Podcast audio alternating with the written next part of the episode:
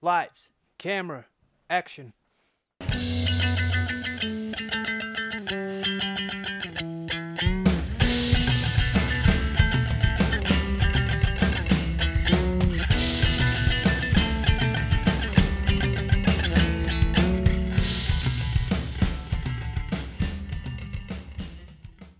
Hello and welcome to another edition of Movie Madness in association with Spitballing Pod.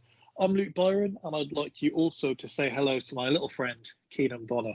The matchup we'll be getting into today is 1983's Scarface versus 2015's Black Mass. I did say we'd have Jack with us, but um, those five-hour film weeks on uh, Champions League week aren't for everyone. So Mm. just the two of us, Keenan. We can make it if we try. Yeah, no appearance from Shoot again, but we've grown to expect that. Uh, Jack did say he'd be here, so I suppose disappointing. But we move. We've got a very good film, a good film, plenty to talk about. We'll start with 1983's Scarface, and we'll give this film the uh, special treatment that Goodfellas got. Although the fact there's only two of us here, we won't be quite doing the uh, three-hour podcast, which I'm sure you're happy about, Keenan maybe the listeners are happy about. I don't know if they like if they like listening to us for that I long. I would assume, I would assume, uh, I assume there'll be some pleased ears. I mean, we're not, it's- um, It's a well-received episode that one. Was it? Yeah, it's been I think the most listened to of the season so far. Oh well, Goodfellas getting the recognition it deserves. Great film. Um, Um, yeah, I don't, I, think- I don't know. Probably it was a great pod. we'll start with Scarface, as I said. The synopsis: In 1980 Miami, a determined Cuban immigrant takes over a drug cartel and succumbs to greed. So pretty much giving you everything up front there and just saying like buckle in for the ride. Critics reviews: What are you expecting? What do you think? What do you mean? some of these are reviews from the time, so I don't know how you think that would, have been received in 1983. Wasn't this film like? I don't know. I'm pretty sure people just were buzzing off about this from the from the jump. Hmm, Not quite, but I No? do have mostly positive reviews. I'll, I'll tell you a bit more about the reception, though. Um, Okay. So, one of the best gangster dramas ever made, driven by Pacino's haunting performance and De Palma's lightning pace. De Palma and his writer, Oliver Stone, have created a gallery of specific individuals, and one of the fascinations of the movie is that we aren't watching crime movie cliches, we're watching people who are criminals. That was from your boy Roger Ebert. Legend. Um, R.I.P. a movie that a movie that appeared intent on revealing an alarmingly contemporary criminal subculture gradually reverts to under, underworld cliche covering its derivative tracks with outrageous decor and an apocalyptic production number finale ingeniously choreographed to leave the anti-hero floating face down in a literal bloodbath I, I hope that wasn't from the time. uh, that was that was from 1983 most I don't like these are I don't like that. Imagine if you read that in a paper or something. It's what it's Yeah. I know. Mm. The dominant mood of the film is bleak and futile. What goes up must always come down. When it comes down in Scarface, the crash is as terrifying as it is vivid and arresting. And finally, director Brian De Palma and star Al Pacino take it to the limit in this stylized, ultra violent, and eminently quotable gangster epic that walks a thin white line between moral drama and celebratory excess. I bet that person was so buzzing when they when they thought a thin white line. Yeah. well, for if you don't know and anyone listening that doesn't know, this is referred to as some as a remake, although technically it isn't. Um, It was in I watched the 1934, 1934 the original one came out. yeah, I watched a documentary about the making of this across the last couple of days. And essentially, there seemed to be somewhat of like a renaissance of that film in and around the time. Um, Pacino says that he'd heard such things about it from his parents. Um, there's a scene with the star of the original film is, is flipping a coin, and that was kind of the iconic image of this uh, gangster classic. Um, De Niro was in and around this film. Um, supposedly told Pacino, look, if you don't make this film, me and Scorsese are going to do it. And that was all he needed to hear to kind of say, right, we best fuck our ideas up. I respect And, that uh, from Big Bob. yeah. yeah, get this over the line. Um, essentially, they liked the premise of this kind of rags to riches House of Cards gangster film, Mm. um, but they thought it wouldn't really work. It wouldn't really stand out in the time today. There were so many kind of Italian American gang film in and around the time, and they thought putting Pacino in another one of them, for one, it's not going to live up to Godfather, and two, it- they really did want to stand out, as I said. So Mm. the premise they took there, and they went through, I think, four writers, and they were like, they had this concept that they just couldn't quite twig. Um, ultimately, and I've not taken down his name. Um, I think it was like Lu- Lutmer or something like that. He's a he's a famous writer. Um, he basically came up with the Fidel Castro um, Cuban refugee Mhm. take on it, and they swapped out the prohibition alcohol for cocaine. Yeah. Then the original writer, I'm kicking myself for not taking down his name. He wanted to do this as a very bleak, kind of artsy, standout film of um, basically he wanted it to be kind of de- depressing throughout. The, not kind of the flash and the like Miami uh, jazz that you get throughout this. Um, Oliver Stone could not have been further apart. He wanted this to be blood, guts, in your face, and basically just not like anything that anyone had ever seen at the time. Um, which there's the one scene they put in there just to make sure of that. While penning the screenplay, Oliver Stone he, he starts to travel across South America originally, and then he comes back and goes through Miami. He's hanging out with the kind of people that you would see later in this film. Um, he says effectively he was doing a cocaine tour of the world. Um, and as fun as that was for a brief time, he then realized it wasn't very conducive to writing a great movie script. So Yeah, he Weird. actually, that. yeah, he says he realized he didn't like the person that cocaine was making him become. He takes himself off. He takes himself off to Paris, so he must have been in a decent whack at the time. Hmm. Um, he takes himself off to Paris because he says essentially it's one of the few places in the world that I just didn't think I'd be able to get my hands on any.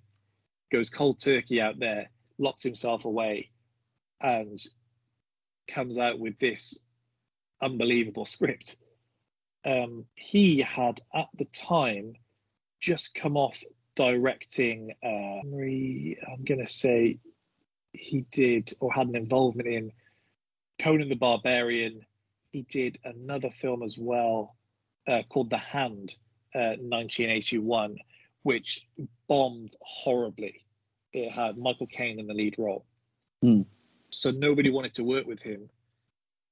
Pacino comes to him and says, "Look, this is the idea. I need you to get behind this." And uh, the producer, uh, whose name again I've read about eighty times this week, and suddenly it's gone from me. We've been swept up in the hysteria of doing this film. Mate. The prep's not what it normally is.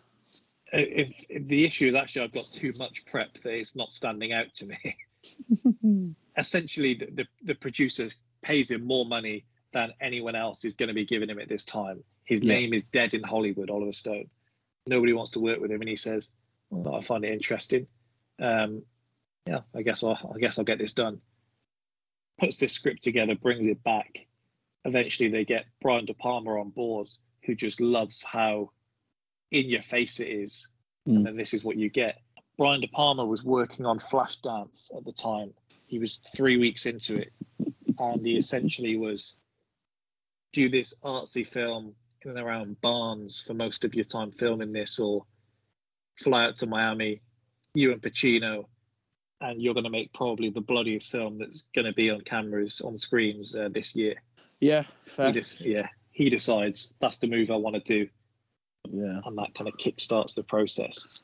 as it turns out, it's a pretty good move. Yeah.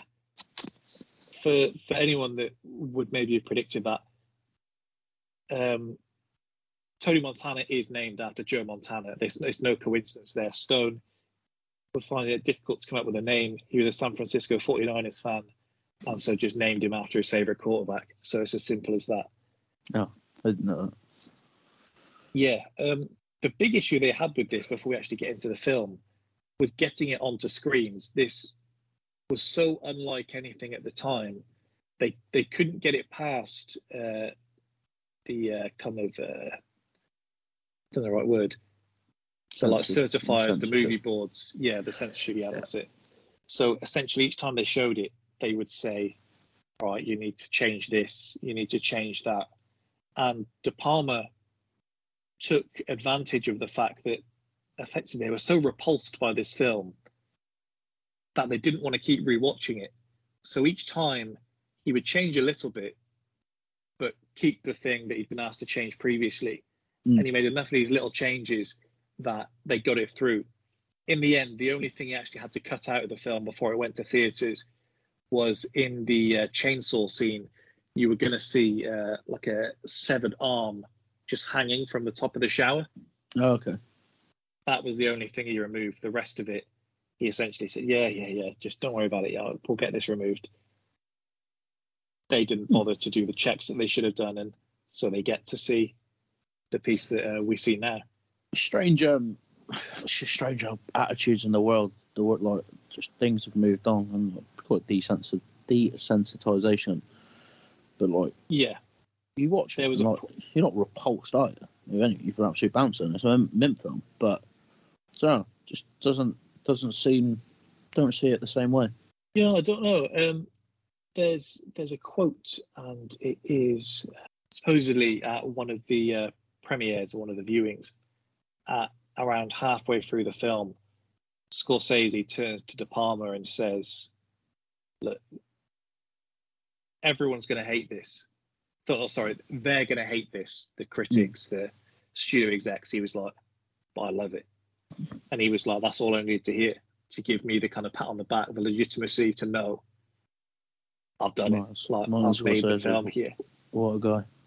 He he Scorsese supposedly told him um, the kind of indulgence in cocaine and just the power going to people's head. He was like, you, you're putting a mirror on these people and they don't like it, and that, that's why that that's why they're never going to be on board with this film. He's just honestly, he's like the best guy ever. Yeah, He really is. Martin Scorsese is he's just the best guy ever. He's Well- fucking mint. I love everything about him. Obviously the accent is a big part of this and Mm. during filming pacino told uh, john alonzo the director of photography that he could only speak to him in spanish in order to ensure that um, he picked up the language and perfect the Mm. accent and the one phrase that his um, word elocutionist does that sound right He's dialect So- coach essentially. yeah Yeah. um, the, the phrase that he had to master to get the accent right was um, fly pelicans fly which is why in the hot tub scene you get that on the news channel and that's why he says it and you can hear he's proper like rolling every word as he Mm. says it in that scene because that's the line that kind of helped him perfect the accent Hmm. and then just finally, before we actually get into the film, um, Pacino had to go through an extensive uh, kind of schedule with experts in knife combat to help get him in shape for this. And then outside of that, boxer Roberto Duran took him to the side and told him that he could help him attain the body type that he wanted for the role. Um, Pacino says that Duran also helped inspire the character because he had a certain lion in him. Um, so he had kind of a dream team to get him ready for this role. But imagine walking into your gym or whatever it is, and you've got Pacino and Roberto Duran in there getting themselves ready. what a combination! Yeah, fair. I imagine those workouts were fucking rough. um, if we start then with kind of Tony's journey to Miami, you, you get this quite aggressive opening theme song. It's almost got like a like a whipping noise, like Mm. periodically throughout it. You've got like a Fidel Castro montage. I guess they just really wanted to hammer home this theme and drive this home before they introduce you to this larger than life character. Yeah. I mean, the mass, the mass uh, uh, emigration is. Yeah. It, it, it, I don't know. The Castro bit, I, I understand it. I mean, it just means they can they make him Cuban. Yeah. It gives him it gives him a reason to go. But I don't. It's not the mo- it's not overly overly important sort of thing. No, essentially, um, it kind of worked historically because, particularly in America, they did think they were only getting, in their words, the wrong type of Cubans that were coming across, um, and so that's why they're able to base this around the character because they felt American audiences would actually be able to kind of. Uh, They're racist. They were Understand, or- racist enough yeah. to be like, yeah, yeah, Yeah, makes sense. Yeah, pretty. Cuban, of course he's doing drugs. I mean, in fairness, political ideologies aside, um, what Castro brought into Cuba, there was obviously going to be a chance that people who were criminals would be trying to get away. Yeah, yeah. Joe, strict policing. He had a, he had essentially had a death squad for a bit. Um, he was whipping people off the street. Like that, you would act could actually just be taken off the street and put in jail. So, insane. funnily enough, if you're a criminal, mm, probably not for me. This one, I might, might see if I can get get away. it's it's a good way to start as well because you start with this kind of interview at the port, um, and in only in like a couple of lines, just a quick back and forth, you get an instant idea of what, well, Antonio Montana, as he's called at the start, his personality is supposed to be. Um, he says, well, he gets, uh, he says, how did you get that scar? Uh, eating pussy. And he says, how, how the fuck would I get a scar like this eating pussy? What are you on? And he gets asked about cross dressing. And he like turns to the other guard and he's like, "What's this guy talking about?" And then he delivers that speech at the end, doesn't he, where he says, uh, "There's nothing you can do to me that Fidel Castro hasn't already done to me." Yeah, exactly. Yeah, again, it's just uh, another one of them, and just Castro's Yeah. the bad guy. It's also, I mean, at the time, I suppose maybe maybe eighty three, maybe the Russians were the new enemy. The next thing you see, obviously, is him in is, is camp the right word? That's what they call it, isn't it? Yeah, I mean, I, I, don't- I, I don't I don't know if it's the right word, but yeah, it's, you can call it a camp. I suppose it's, Yeah, well, it's almost like an in, it's not an internment camp, it's like a holding thing for Yeah. immigrants. They they got kicked out of filming in Miami pretty swiftly with this. Um, a lot of people in and around the area actually thought this was a Castro-funded film to make light and mock American Cubans, and the other people that didn't think that thought this was just a horrible film that was just going to put Miami in a horrible light, and this Mm. is going to send tourists going the opposite way. So they end up filming a lot of this in Chicago, and Oh. the scene where I'm going to say camp again because I don't really know what else to call it. Yeah, it. it's fine. Um, that's why it's filmed from like above because they're filming under a bridge on like underneath a subway. So all you would see above is these massive buildings. You're going to see trains and all sorts going past. So Mm. they film it from above. The director says, "Oh, it looks like the world's on top of them and all of this," but it just meant they could just keep it really Just- tight and yeah. contained and not Yeah. show you anything that could give away where you are. Where you are, that's fair. It's, it's a good trick. and then you get a good idea on Montana's character pretty quickly, don't you? They kind of, for a second, hesitates when being asked to kill uh, someone who's involved with Castro, and then the next thing you get uh, that for a green card, I'm going to carve him up real nice. Oh mate, he's game as fuck. Rubenga, Lord Him. Him running away in that scene, it's like the equivalent of being like a Fenerbahce fan dropped in a Galatasaray away end. Like Yeah, the way know. there's just flocks around him. He's standing out like a sore thumb, and he's just got these people just taunting him around him. Yeah, it's, yeah. He also uh, does himself no favors in terms of how he stands out. no, it's uh, it's over for him pretty quickly. Yeah, and uh, yes, unfortunately for him, there's a green card on the line as well to get it done extra quick. Mm.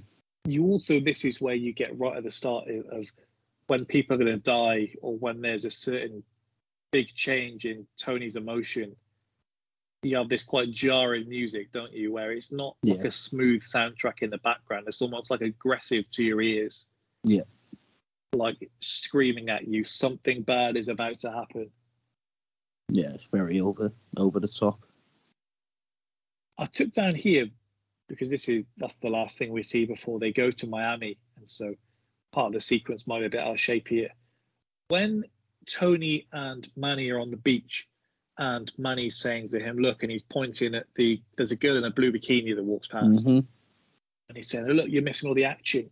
So she, actually, no, she's walking past uh, the car when they're parked outside the first Coke deal. Yeah. Um, she actually goes missing before the film even comes out, and she was never heard from again. Um, while working on the film, her name was Tammy Lynn Leppert. She had a breakdown on set while watching them film the chainsaw scene Yeah. and she was taken to her trailer and she expressed to one of the people on the set that she had fears about money laundering and people wanted to kill her. Um, she quit the film shortly afterwards. I think there was going to be kind of a callback where she was going to walk past later in the film, Oh, okay. and suddenly she was going to be interested in Manny. yeah. Um, but yeah, she she she quits the film. Then she's never seen from again. Um, there's all there's another documentary out there of uh, her sister looking for her because her mum died. I think she was ill already, and the stress of her daughter going missing kind of sped up the process, as it would. yeah. Um, and yet there, there's nothing ever been found. They don't they don't have a lead or anything. She just like vanished from the face of the earth. Like they have no, no clue what happened. But the last she was seen is is on the set of Scarface. Jesus, that's dark. Very. Um, we can kind of skip past some of the uh, them being on the burger truck um, and him being quite unhappy, Mm. and go to the first Coke deal that we do get. This is the first kind of uh, insight. Only five grand on the line, by the way, that they're getting for this. Five in 1983, mate. What? I'm, I'm not asking you to be a mathematician here, but how how big are we talking there in terms of an equivalent? uh, I don't know. Should we, should we have a look? Should we Google it? because I just want to know basically if they're getting kind of a a fair deal there, or if they are being ripped off. Because watching it now, that seems that seems incredibly low. Uh oh wow. How much do you reckon it is? Just as a rough thing. Times it by three, maybe. Hmm, not bad. Not a bad guess at all. Less than, less than that, but not not bad. Five So what are they doing this for? Excuse me. Five thousand dollars in 1983 is equivalent in purchasing power to about thirteen thousand seven hundred and seventy dollars today. Do you think it's their first job in the country? They're trying to make their way up.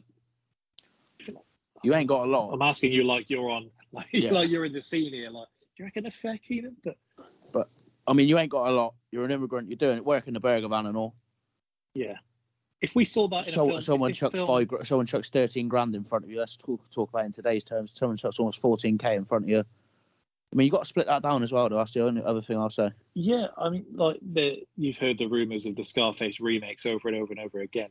Mm. Um, if the film is remade today, we have this opening scene and they're getting thirteen grand. Do you think Yeah, we're looking think, at that and going, "Oof, fuck's sake. Yeah, you, you've played yourself. cheap." Yeah. yeah, fair. I can tell you about the sequel now, actually, before we go through the film. So it was reported in a 2001 issue of the Source magazine that Brian De Palma was working on a sequel that would bring back Michelle Pfeiffer, and it would Hmm. star rapper Cuban Link, formerly of Terror Squad, lean back as uh, Tony's son. Um, that obviously never came to fruition. Brian De Palma was asked about it before, and he just laughed in the interview, and that was all he got. Um, there is a sequel that is in the works. Um, I think it's going to be kind of like this being a remake that isn't a remake. It's not going to be a direct follow on. Um, but if you want any kind of legitimacy to it, it it's being written by the Coen brothers Mm, I don't like that. With um, Antoine Fuqua signed on to direct. I do like that. My guy. Um, however, I just can't see the Coen brothers doing that. This, the, the stylistically, it's just going to be fucking so different. I I think this is one of them where the money that's probably been offered to them has just been they were like, oh yeah, we'll do that because if like there's a whole Wikipedia thing of this person signed on to write, this person signed on to direct, and then it's like a year later they were removed Yeah. from the project. This person signed on. This has been going on in 2011. They claimed like this is all locked in. We're going to be getting this out by about 2013 Mm, and yet here we Didn't are. happen. And then the last we heard, I think, was 2017, maybe. And I know the Coen brothers still hold the rights to the project, but Yeah. obviously not a priority for them. No, I mean, even just did a quick Google. It's you're talking sort of three years ago that Antoine Fuqua was there, and it's not. He he's been in and out of the project, I think, three times. He just renegotiates for a film that doesn't even have a script yet. Uh-huh. Nice. Bizarre how Hollywood works. Um, this Coke deal, then. So this is the scene, as I said. It's essentially supposed to be like, if you like this, great. If not, just like, get the fuck out now. Turn this off. Go home because the rest of the film just isn't going to be for you. And the scene supposedly is based around a story that Oliver Stone was told in a bar one night in Miami um, by some of the people that would be involved in these kind of situations. Mm. So whether it's embellished or not, he obviously thought, well, I don't really care. This makes like it would be great for a film. Yeah, fair. Do you remember the first time you saw this film? Because usually No. a film like this, you tell me like I was two weeks out of the womb and I put Scarface on and it's changed me forever. But did you see it before or after you saw Goodfellas? After. Long time after, because I imagine you see a film like Goodfellas, that gives you the taste for. You type in gangster movies. This is quite high up on the list. You have to. Uh, you have to remember how young I was when I watched Yeah, Goodfellas, so I don't. Um, I don't. I mate, I couldn't tell you. I reckon I was pro- probably younger than I should have been. What a surprise! Um, I was probably about twelve or thirteen when I first watched this. I reckon I'm probably about 14, 15, I reckon. Yeah. But I remember being Yeah. completely taken aback by it. I remember I saw it. Um, I don't think it was on TV. I think I bought the DVD. I think I've told you this before. I went through a phase and I literally just had like a bare shelf in my room. And I discovered that you could buy these used DVDs on Amazon. And essentially, most of them were about one pence each. And Yeah. you then paid one pound twenty-seven for the postage. And I pretty much just liked the feeling because I always go for like the very good as it's billed or like new. And so it was like you were buying them from the shop. Yeah. But I just like the look of getting them, putting them up on the shelf and seeing all these different films. And I got Scarface and I must have stuck it on just I, I get you you've heard so much about it, but I'd never heard this takes place, that takes place. Within about three days of seeing it, I went out and bought um you know, they do those uh, steel books, they call them, the ones you get in like HMV. Um, it had like a metallic cover, and it's him holding the machine gun upwards on the case. But Mm. I just felt like this bog standard DVD copy I have of this just isn't good enough. And in fact, when I would have met you, so I started um, in the place that rhymes with Schmappiter um, in 2014. Yeah. And- they- when did I? there was a little 2013. there was a little cardboard um, like postcard Hmm. in the DVD case that I pinned up to my desk there. So that Nice. gives a rough kind of timeline as to when I watched it. I. Know. I don't remember knowing anything about this film when I watched it. It was a very long time ago. I think I knew, obviously, say hello to my little friend, and that was pretty much it. I, mate, I don't even think I knew what that was. It's, it's I can't tell you so for much, sure. though, isn't it? But I do, yeah, but I might have heard it, but I didn't know that that's what I was hearing. If that makes sense. Yeah, yeah. Just the name Scarface is kind of in and around. I mean, it's just kind of in your consciousness, but yeah, I just, I, I never. I don't know. It's so long ago. Like I know it sounds stupid because I can tell you exactly where I was when I watched Goodfellas, but I suppose that's just well, that just happens to be my favorite Yeah. film ever. But I don't know. I just I remember being young watching this. Well, Steven Bauer says the reason he thinks this film has carried on so much is early 2000s rap music. And he says there was just a phase where you could not listen to a hip hop track Without without Tony Montana. Montana. reference, a Scarface mm. reference, or something. And that's almost become a thing in rap. So that's continued. I, I, I sent you um, the lyrics from Illest Motherfucker Alive, the bonus Yeah. track on Watch the Throne. And and that's because he, he references Scarface and Heat back to back. Um, What and the lyric, "This is what the ending of Scarface should feel like," has always stuck with me. Hmm. And so you think that's 2011, so it's still being referenced then. And so that's probably why Scarface can be in and around us, but yeah, still, it maybe took us both some time to sit in front of the DVD and put it on. And the Hmm. fact it's three hours, that's quite a commitment. Yeah, I watched this on. I remember. I remember this. I watched this on TV. Not even a DVD. That baffles me when people say that because the amount of adverts you would get in this. It's a long old gaff, mate. Yeah. ITV4 break it up into two, and it's, still, it's on for about four and a half hours. Man. Yeah, well, I mean, they they would spend two and a half hours with Tokyo Drift. Mm. Yeah, you get about four and a half hour, Yeah, a long old session. But I did the same with The Godfather 2, actually. That's how I watched that. I watched that not last Christmas, the Christmas before, um, Oh, and we've actually got both of those on the podcast uh, just after Christmas. So uh, I'm looking forward to rewatching those. Um, this Coke deal then. So they get out of the car. I said to you, Tony's got that that red shirt on with um, the Mhm. different birds on there. And I said, I've, I've never watched this film and not looked at that shirt afterwards. I just love it so much. It's a hideous would- shirt. I would not look like Tony Montana in that shirt, but I think he looks like the coolest bloke in the world.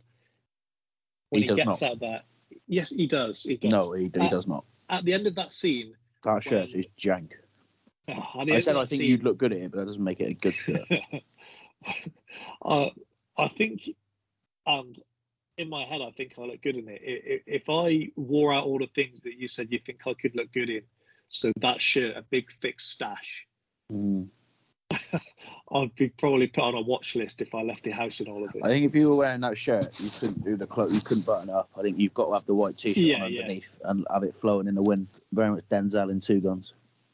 I think it would be more like Rick Ross in any of his music videos if I'm going for an underwear shirt. Rossi. What a legend. Ricky Rose.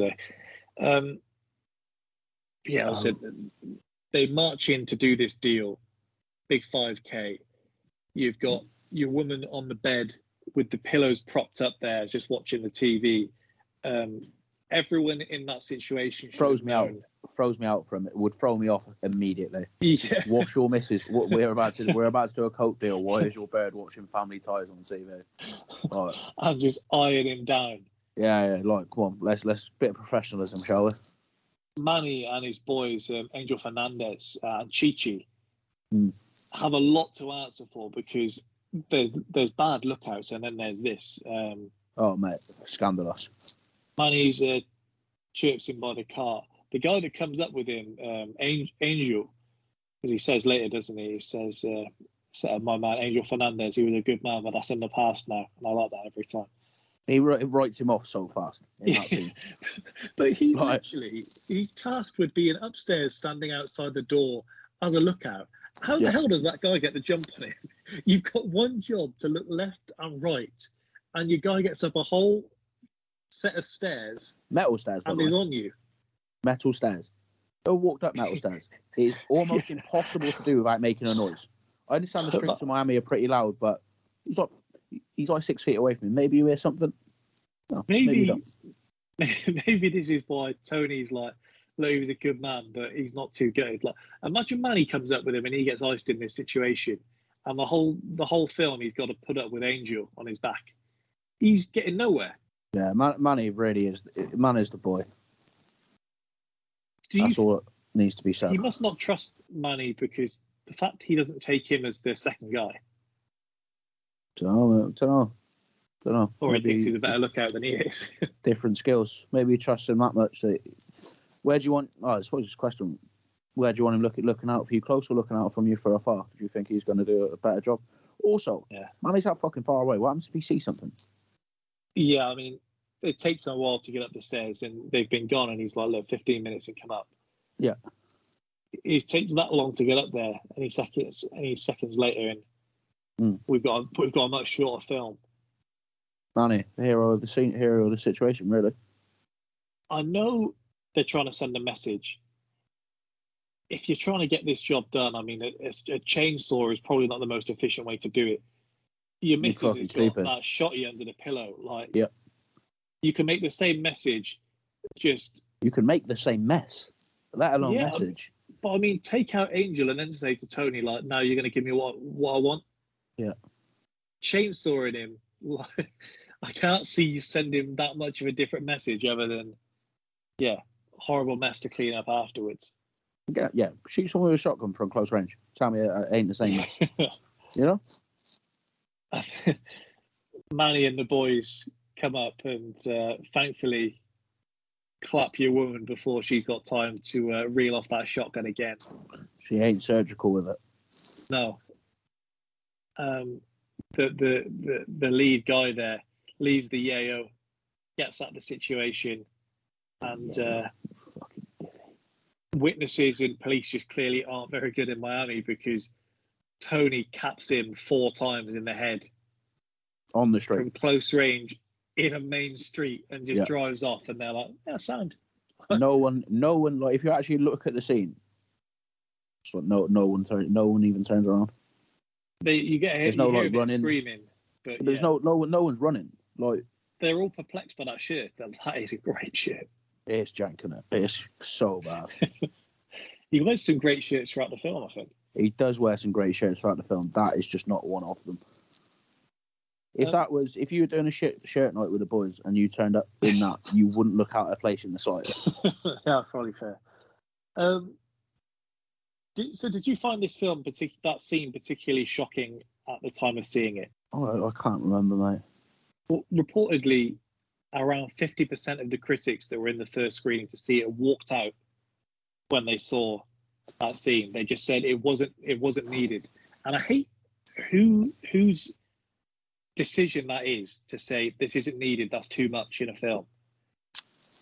But Well, yeah, but we've just sort, we've said we've said essentially the same thing. We're just saying it's not a great method. I mean, I understand they're talking vision, well, yeah, but I, and we're I'm talking about efficiency. But I'm saying, oh, that's too much. Like that. That's that's bad filmmaking. That I don't know why you're putting that in a film. That's just you. you you've got a film about a drug underworld. Yeah, I don't, I, I, I don't remember being. I remember. I don't remember being overly shocked. I mean, you don't see. It could be a lot worse. Yeah, I think now with the advent, like advent of technology, if you're making it now, it would be worse. it definitely would be. Yeah. If we really got the blood blood in the camera shot that we didn't get in Knives Out. Oh god, the blood in the camera. So they they talk about cliches. Yeah. I get even at the age we were, even if we've not seen them, we've seen that there's been about seven Texas Chainsaw Massacre remakes by this point. So Mm. someone being chopped up with a chainsaw isn't that unheard Basically, of. basically part of the course these days. Yeah. Yeah, no, I know. It is a great scene though. It really does It kind of is. set the stall, as we said. Just the scenery in general as well. You've got Miami Beach, or what's supposed to be Miami Beach, in the Mm. background. You've got the kind of projects that they're meant to be in. Um, everyone there looks shifty. Because if we're saying you don't bat an eyelid at when he guns him down in the street, when Manny and the boys are rocking up to the apartment, they're literally carrying the machine guns by their Oh mate, yeah, waist. no subtlety at all. No subtlety. Tony like just puts it by his side, and he's like, Yeah, "Can you actually see?" out in his hands, not even tucked in the shirt or anything. He's just strolling about. No qualms. Unbelievable. Um, from there, so this is when Tony first gets a taste of the life. Goes to see Frank. They suspect that Omar set them up. They Hmm. insist on personally delivering the recovered drugs and money to Frank. Um, Elvira comes down the stairs for the first time, and one of those classic things that you get in all films where the whole room turns around to be like, "This is the most beautiful woman in the world. This is incredible." Um, and Tony, from that point, is uh, head over heels. It's a bad, bad situation. Bad situation. All, all So- comes, all stems from that meeting, really, doesn't it? Yeah, Brian De Palma really didn't want to audition um, Michelle Pfeiffer at this point. Uh, he said that she was best known for being a box office flop in Grease 2. Um, the other auditioned names were uh, Glenn Close, Geena Davis, Carrie Fisher, Kelly McGillis, Sharon Stone, and uh, Sigourney Weaver. Um, they were all considered or auditioned. Sharon Stone, but I'm pro- I, I could see, you could see getting the role. Yeah, but the producer Martin Bregman, who's who I was thinking of earlier, Yeah. um, worked with Pacino a few times before on uh, Serpico and Dog Day Afternoon. Mm. Um, he really pushed for Michelle Pfeiffer to get it. and eventually, uh, yeah, she gets the role. Um, he he was integral to this because he actually told De Palma that he had his Manny before uh, Steven Bauer had even auditioned. He hadn't even said a line from the script. He just said, "That's your guy," and essentially took a risk by telling De Palma, "Like, like I found him. Hmm. Don't worry about it." Because around this time, John Travolta is begging, reportedly, Pacino to let him play Manny in this film, and Pacino wasn't keen to begin with, and he's he's politely refusing Travolta and saying you've got no fucking chance. Thank God. Fuck me. I Matt, I genuinely think if you've got if you've got Travolta as Manny, you and I are having a very different conversation this evening. yeah, yeah, it's, it's it's so it's so strange. Um, in like I Steven Power Bauer does understated and can do understated. I have never seen John Travolta do understated. No, And that's I, what you I need text, in a in a second. I text TK the bit of trivia because I knew he wasn't going to be on this podcast, Mm. and he said, "What a weird spot Travolta's found himself in because he can only ever now be taken half seriously, which is why it kind of works perfectly in Pulp Fiction." But I don't. If you if you put him in a scene with Travolta, you're kind of having to share your screen time. And Brian De Palma said he, he referred to Pacino as beautiful, actually, and he said the greatest thing about Travolta, uh, about Pacino, sorry, is no matter what he's doing in a scene, you can't help He's but look at him. Yeah, He said he he said there's no one else like it in terms of just completely the audience is just transfixed whenever he is in front of the camera. it's just Um, well, no, I'm not gonna say- not gonna say it. So uh, yeah, I'm glad we didn't get Travolta for this. The casting so is pretty spot on. Uh, Yeah, Michelle. Pfeiffer is absolutely world in this. she, I mean, she looks poked off her dome, um, like when she's coming down the stairs to start with. Oh mate, yeah, she's definitely up. She was definitely having a bump upstairs. Though. And pretty much her first lines, aren't they? Are um, Frank says, "Lesson number one: Don't underestimate the other guy's greed," and she comes in with lesson number two: Don't get high on your own supply. Oh, some lessons. Yeah, it's a nice bit of foreshadowing from your boy Frank, really. Yeah, everything he says in this scene comes true. Mm-hmm. Um, Al Pacino actually went off script in this film. You want to wriggle around there? No, Um, sorry. Yeah, yes. I, you, there was like something mad going on down your mic. Um, Oh, my bad, Al my bad. Al Pacino went off script actually when they started filming and used the word yayo um, for cocaine. And De Palma apparently just had the biggest grin on his face. Like, what you say? And he's like, yayo, coke, slang for coke. And he was like, you're using that the entire film. And As if uh, like. De Palma, as, it, as if De Palma didn't know. Yeah. But like other characters in the in the in the film suddenly start using yayo, so you can see he quite clearly just loved the reference of it for the film because Where Um, does it? Where does that come officer- from? Do you know? I don't know. No, I Um, don't but either. like the police officer says it, um, uh, Elvira says it, Manny says it. They all just start dashing out like yayo throughout the whole film. De Palma obviously was like, I don't know, the, the, the first time uh, he heard it and he, he just fell in love. Um, you, you've got some great chat in this scene for for what essentially sets up the rest of it, isn't it? Because it's essentially Tony is just envious of everything in that place. Oh yeah, yeah, mate. When you was watch, obviously rewatch this for, for the pop. Yeah. Fuck me, how 80s is this film? yeah. Like, And a, lot of the complaints in trivia are about like outfit choices and decor and that kind Yeah. of thing. like if I think of if I was to pick, maybe well, I suppose it is probably because of this film. But if you said, "Oh, coke down in the 80s," I would just think like a coke house in the 80s, you, a drug dealer's house in the 80s. You just think of everything in this film, Is there anything? There's the there's the leopard print in the car, isn't there? That's like mate. so bad.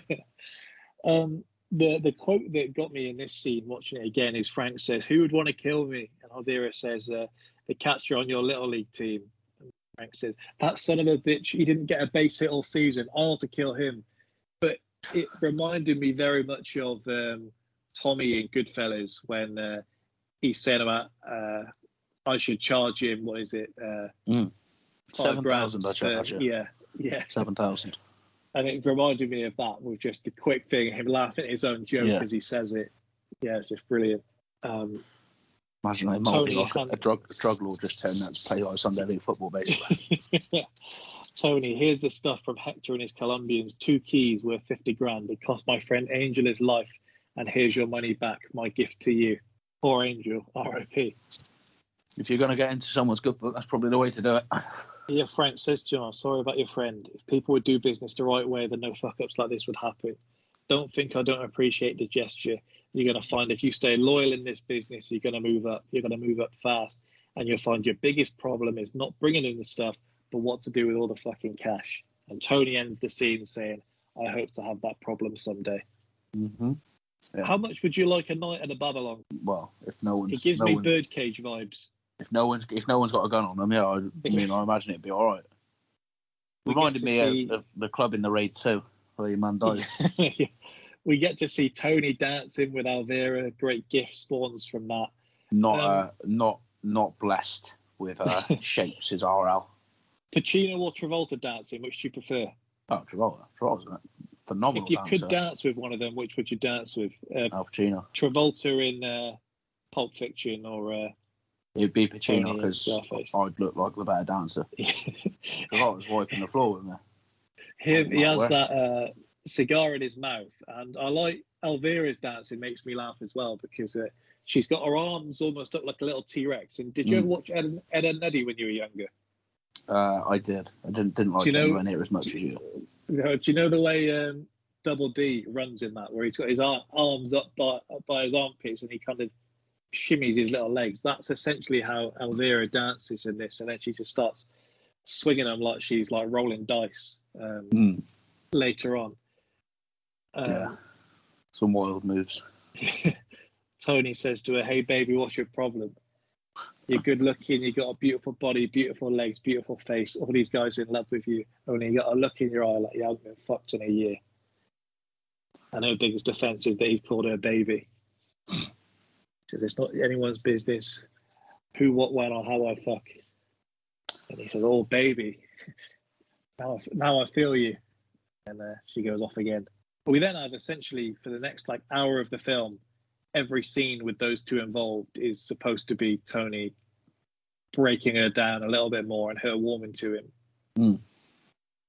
And you get that with the scene in the Cadillac at the car dealership where Yeah. he puts on the hat that Michelle Pfeiffer was wearing while she was looking away.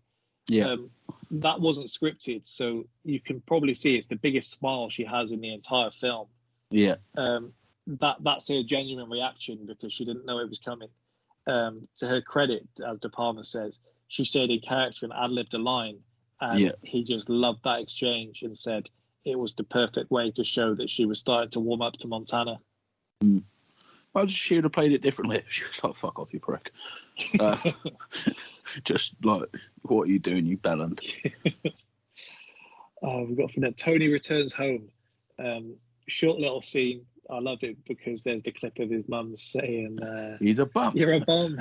You're always a bum then. He's a bum now. I think that's an underused and underutilized insult. It's a great When- insult. Do you know when when this is filmed? Well, I guess uh, when it was filmed. I mean, it's obviously still the case. Um, the mum is only four years o- older than Al Pacino. Miriam I didn't. I, I did know that. Mental. Yeah, I don't uh, don't want to don't want to don't want to drag it down, but she she, she she's accurately playing the mum there. Tough paper round. Mm. Um, yeah, she obviously disgusted by his life of crime, throws him out. We see uh, Manny's attracted to Gina, but uh, Tony tells him to stay stay the hell away, and you get that little rift of music again as he's Yeah. angry. Yeah, I mean, uh, Manny was told.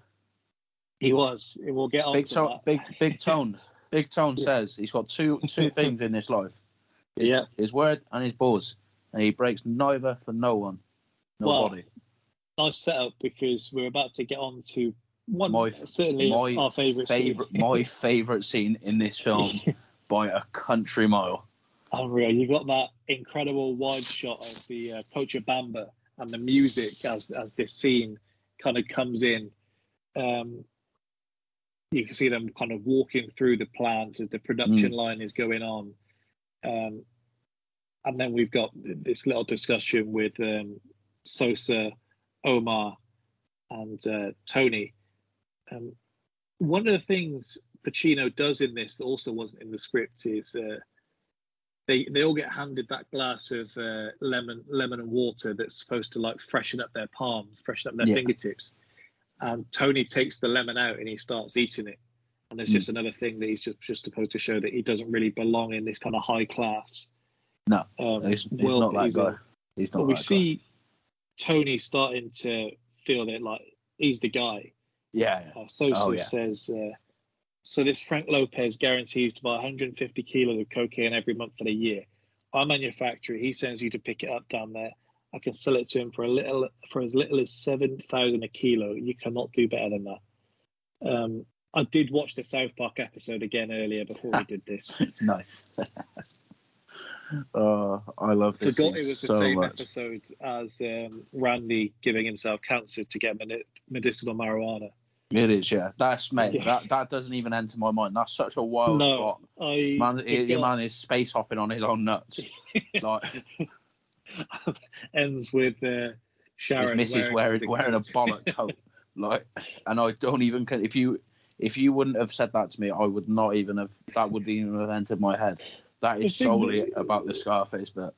the thing that gets me is um, that it's Jamie Oliver referenced. Like I didn't even know it was a thing in America. Like, for him to be the one referenced as uh, Yeah, Sosa in this situation is is just unbelievable. Uh, Oh, not man. Sosa, sorry, as um, the Colonel. yeah. Um, Sosa tells him about Panama being risky or cost more in transportation. Tony gives him a 13 5 key. What are you nuts? Still got to take that to Florida. Do you know what that's like these days? We got the fucking US Navy all over the place. You got Frogmen, the EC2 aircrafts with a satellite tracking, the Bell 209 assault choppers. No duck walk anymore. Forget about the 13 5 key. Forget about the 35. Like one of them, like your dad or someone else who's Giving you a heard a report on TV or read Yeah. something in the paper and is just directly quoting it back to you with maybe no understanding at all. Because Tony does not know about Bell 209 assault choppers. Mate, he has And, never he had never heard the word frogman before until he's read that somewhere. and uh, the satellite tracking and, and all of this. Um, he just wants to make his point, and uh, Sosa respects it. Fortunately, Mate, gets away with a lot in this scene. He does. Um, he says Like- to him, doesn't he? When he sends him away, uh, you tell Frank I'm keeping him on ice, and so she's just loving it. The character he's got. Mate, he gets away with a lot. He's essentially speaking to Pablo Escobar, and he's just dressing him down for about a minute. Just absolute, absolute giving him chat, and you're just like, at some point, he, you you die, you die here. In nine times Yeah. out of ten, you don't you don't make it off that farm. Sosa is, is actually based on a, a real life Bolivian drug lord, uh, Roberto Suarez, um, a trafficker who just had a massive role basically in expansion of cocaine in Bolivia. But that that's who he's based around. He, for everyone else involved, he, he, he may be the coolest bloke in the film, uh, Sosa. Isn't Um, it. Yeah, the the way um, he carries himself, just every how smooth he says everything. Um, sending Omar off to uh, get hung out of the helicopter.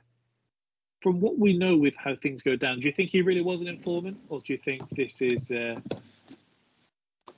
A power play. this is seeing a way to get this guy out of the way, and you've got this little nutcracker beneath the surface? Uh, I don't know. I like it more if he is actually a grass. He's got the look to me. Yeah. I agree don't with Tony where he says You may fold uh, under question. Then. I never trusted him. That piece of shit up there. I never liked him. I'll never like him. I'll never trust him. For all I know, he had me set up and had Yeah. my friend Angel Hernandez killed. But that's history. I'm here. He's not. That that killed me when I was reading. I forgot he says that. that killed me the other night. It's like I'm here. He's not. Just moves on. And he he talk. Then they talk about it again. He talks about Frank. He's like, oh no, no. In this business, you get animals like that. Oh, I've man. never fucked anybody over in my life. I didn't have it coming to them. You got that all over in this world is my balls and my word. I don't break them for nobody. The best part is actually before that, because he just goes, "Hey, Sosa." That's how he starts it. Points at him and he's got that Yeah. eye contact that he will not break. Yeah. Oh, I tell you one time, don't fuck me. Don't ever try to fuck me, Tony. Do you want to go on with me? You say it. You don't, then you make a move. Power Yeah. play. Yeah, literally, do or die. Unbelievable. My favourite line. Do you know what my favourite line is? I do. I only tell you one time. yes. Uh, no, actually, it's not. It's not. I do Go on. love that. and It's the one I say the most, but it's. I like you, Tony. There's no lying in you. Me and you, we can work this out. We can do business a long time. The colonel says, oh, I like you, Eric. and when he hangs him at the plane, Cartman is just cracking out like that. That is Sweet. incredible. Oh the mate. best thing about that episode when I rewatched it is Cartman sniffing chicken skin off. Mate, I was gonna he just he's a proper chopping it up. He was smashing it in him. And he's on about this when he's on about yeah you're like you're eating as much as we can sell. He says you're eating 35% of my product. and when he says to him, uh, you're cutting this down with Boston gravy, and you sort of forget about the gravy. Like, Who the hell wants KFC without the gravy? Oh man, it's so funny. he just puts a finger in, he like swabs it around the mouth. so he's probably doing a cocktail. So uh, it's bastard gravy. Oh, I've I've, um, I've watched just this scene like four or five times this week. Um, each time I, I get pumped up when Tony's saying to him, "I never fucked over anyone in my life that didn't have it coming to him." I can talk. I'll, Unreal. I'll, I'll talk to Frank. Oh mate, I it kills Yeah. me. We can do business a long time. It's so good. Even just that title credit, like you don't need to tell me anything else about it. You invite me to a place called Cochabamba, I'm on board. That sounds like an incredible place to go. Get me to Cochabamba, pod Yeah. to Bolivia. I uh, I don't think Go we enjoy that, that much. My guy Sosa, legend. The, the last So- thing about this scene, which I think you only get on the rewatch, obviously, is um, when they're escorting Omar away. Um, you see the guy. I think they call him uh, Spider, the guy who's in the car when Yeah. I said uh, I said no kids, and you you've got the guy who I can only uh, describe as others have as uh, the guy that looks like the Black Terminator. Um, Yeah. And you see them both leading away, and so you get the call back at the end. Because I do Mm. remember the first time I saw Scarface, I was a bit like, who the hell is this guy that looks like the Terminator just coming in here at the end? Like, I was, what? This is this is a bit weird, and so it makes a lot more sense when, when you see him back there and you get the call back. He is he is Sosa. He's Sosa's boy basically. Yeah, he's his uh, John Wick. When you need the job done, you, you send him to do it. Oh, I Did meant to prefer. I did. I might have preferred the second to the first. You know. I was going to ask if you enjoyed it. I did, I did. It was an easy watch. Um, I uh, was doing some of my notes while watching it. Um, but yeah, I, I, I was on board. Yeah, I liked it. It is, they are good watches. You know how much I love them. Your TV's very loud, by the way. Sorry, I'm walking through. I just need to walk through my house Oh. quickly. Thought you were getting this copyrighted. No, no, no. no. Um, all right. Um, next next scene to talk about. Um, Frank turning on Tony. Um, Tony obviously back in Miami. Frank is not happy that Omar's been uh, sent to swim with the fishes um, or fly with the birds. Uh, Tony struck the deal without his consent and is uh, starting his own independent cocaine operation.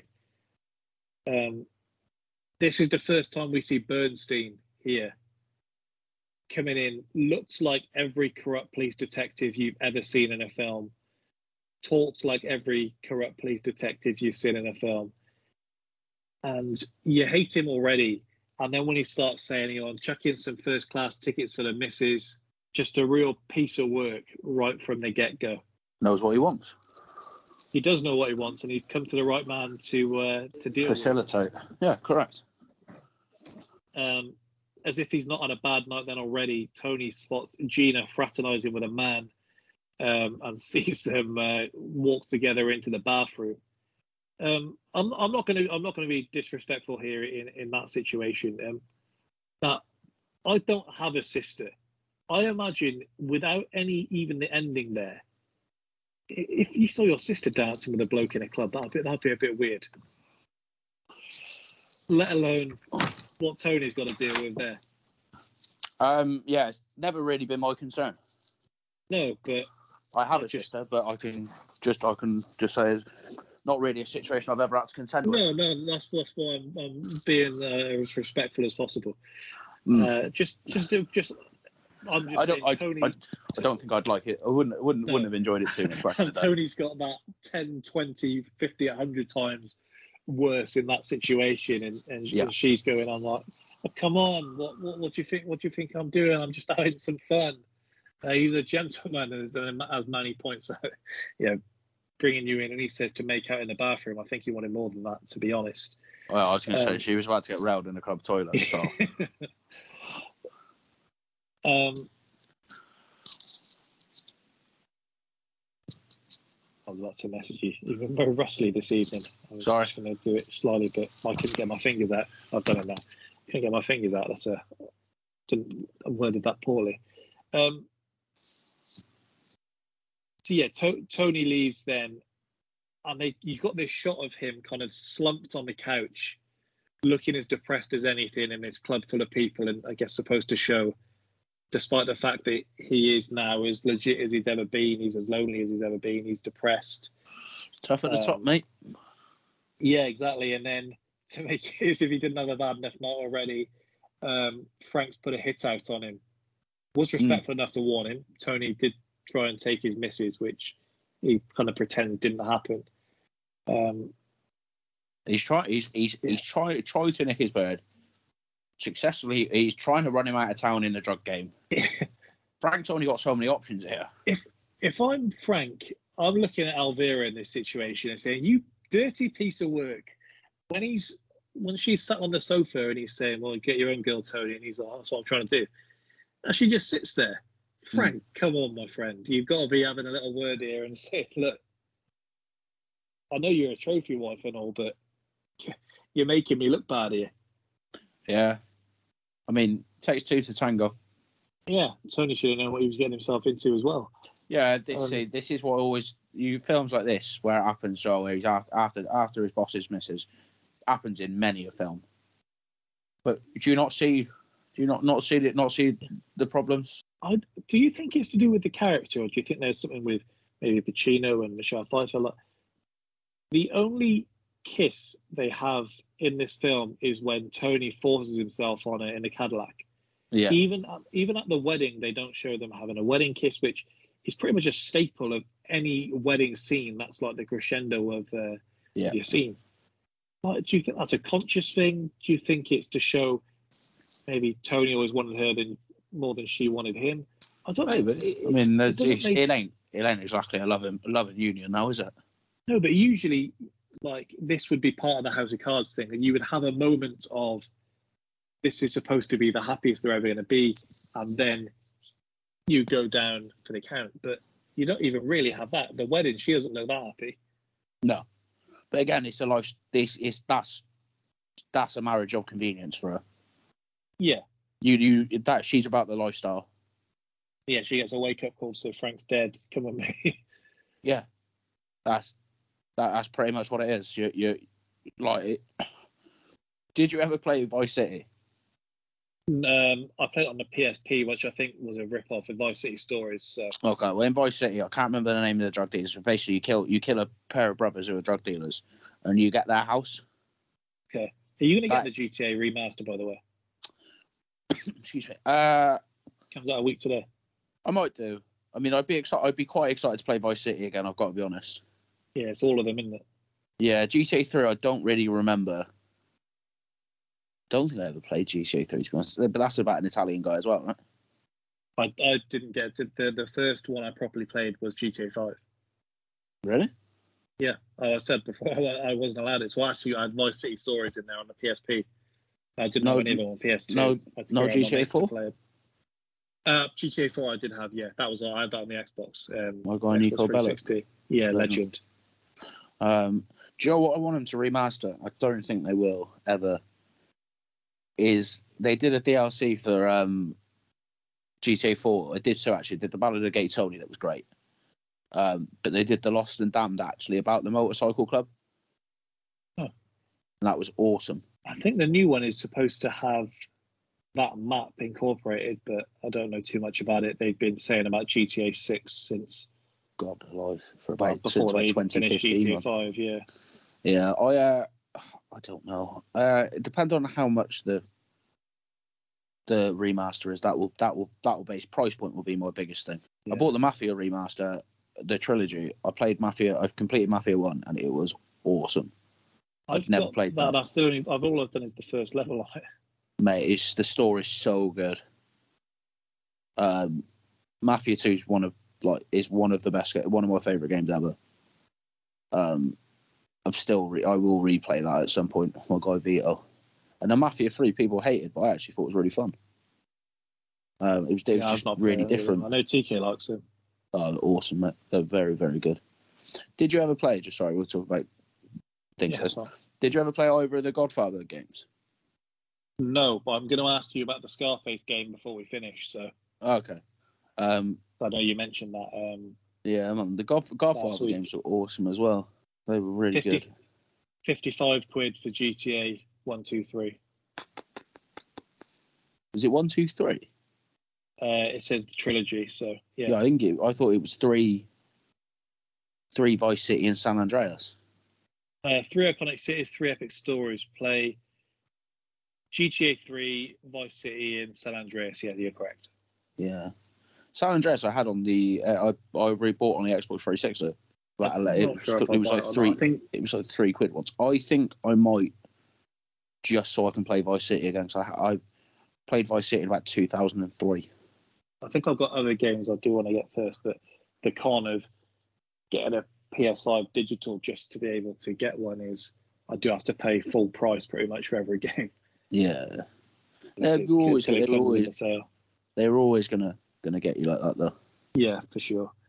Um, back on track. So, yeah, Frank confronting, uh, sorry, Tony confronting Frank straight to the point. He says, "Hey, Frank, you're a piece of shit." Frank's like, what? What, what, what do you mean?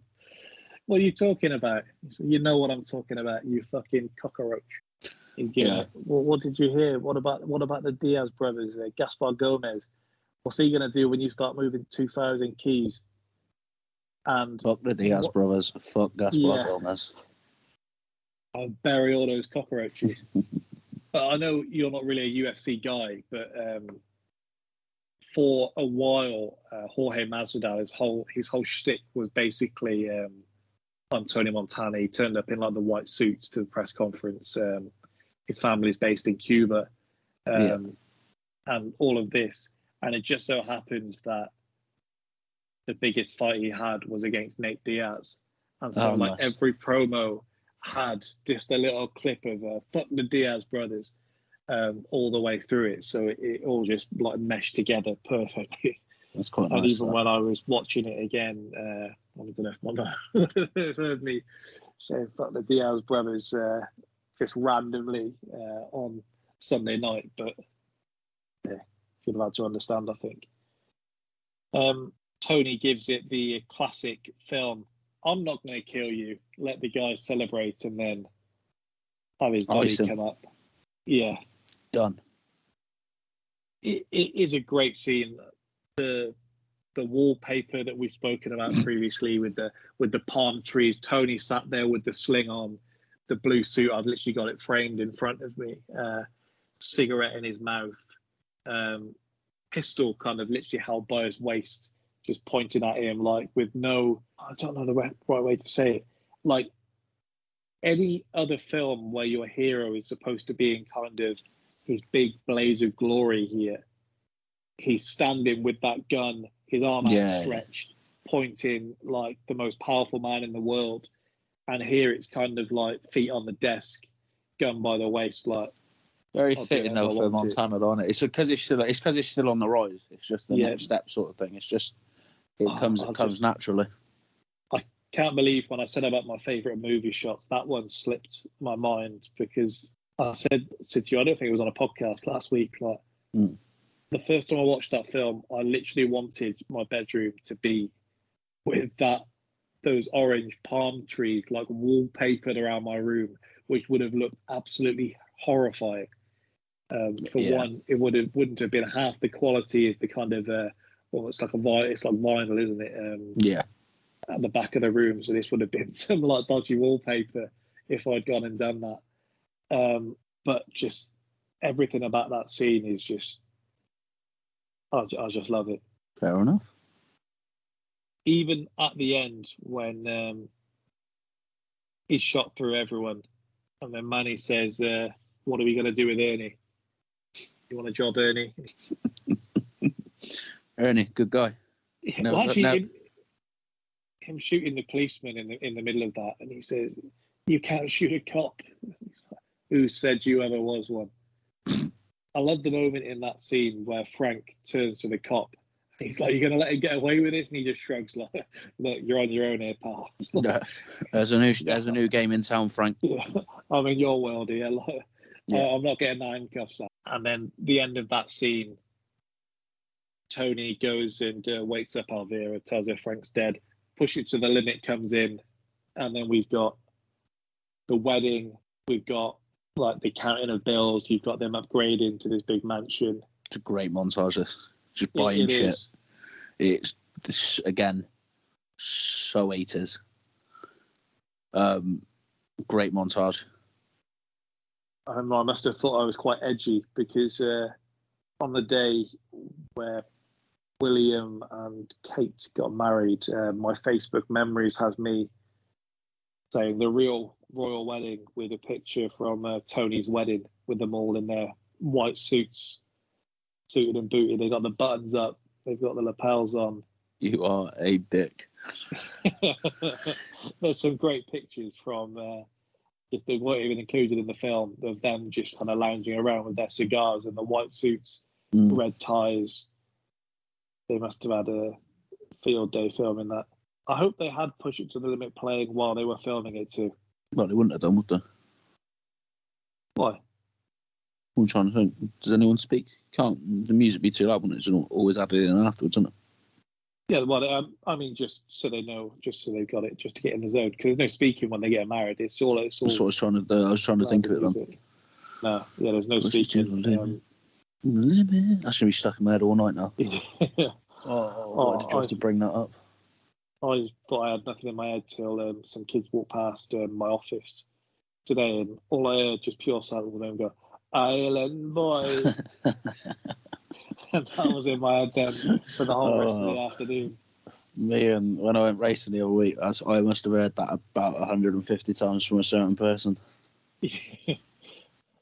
um, now, the soundtrack of this, we've mentioned it the whole way through. Obviously, uh, It bangs. Um, this was re-released in cinemas in 2003 for the 20-year anniversary. Mm. The studio contacted Brian De Palma, if you can believe this, and said, "We want to change the entire soundtrack so that rap songs inspired by the film can be used instead." De Palma, as you would imagine, said, "You Get won't be showing it in cinemas if that's the case." Yeah. Um, I I think that's quite nice though. Like it would have been shockingly bad, Yeah, but I think like as a like a, an homage or as a look, this is what you this is what you've brought to life or this is what you've inspired. but still, like, imagine not having pushed it to the limit in that scene. No, I know, I know. Like, like I say, it would be, it the film wouldn't be as enjoyable. But as a like, uh, look, you oh, you brought this, you brought all this into the world. the end of that scene, uh, Tony saying, maybe you can find yourself a first class ticket to the resurrection, which is also what Masvidal called it, the resurrection. Um, Hmm. Now, fans of this film, obviously uh, far and wide, S- Saddam Hussein was a huge fan of this film to the point where the trust funds that he used to launder money um, when discovered afterwards was called Montana Management, and that's what it was registered as. The actual, the Saddam, actual fuck. Saddam going, yes, Montana. And what, that big Well, mountain of just chat. like, this like, is yes, so I- cool. He's Saddam loving just- it. Raving to push it to the limit. Yeah, yeah, just that. I I find that that's one of them where things kind of really sink in when, um, like, some of the most atrocious people in the world are still sitting and putting their feet up watching Scarface on a Sunday night. Saddam cursing the adverts on ITV2. Saddam, I think I just have time for this. Saddam just talking like really taking in my guy Sosa. Yeah. Uh, another great scene in this film as, as we come to the conclusion. Um, say goodnight to the bad guy. Yeah, it's unbelievable seeing this. said it a lot, but I think this was one of those scenes. The first time you saw it, just wow! Like this is You need people like me, someone to point out and say this is the bad guy.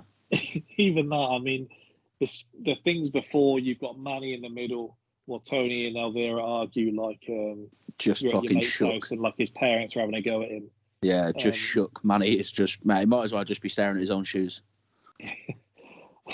Well, he's saying uh, you got hair on your titties, and she's looking offended, saying about how she's infertile, which she looks less offended by.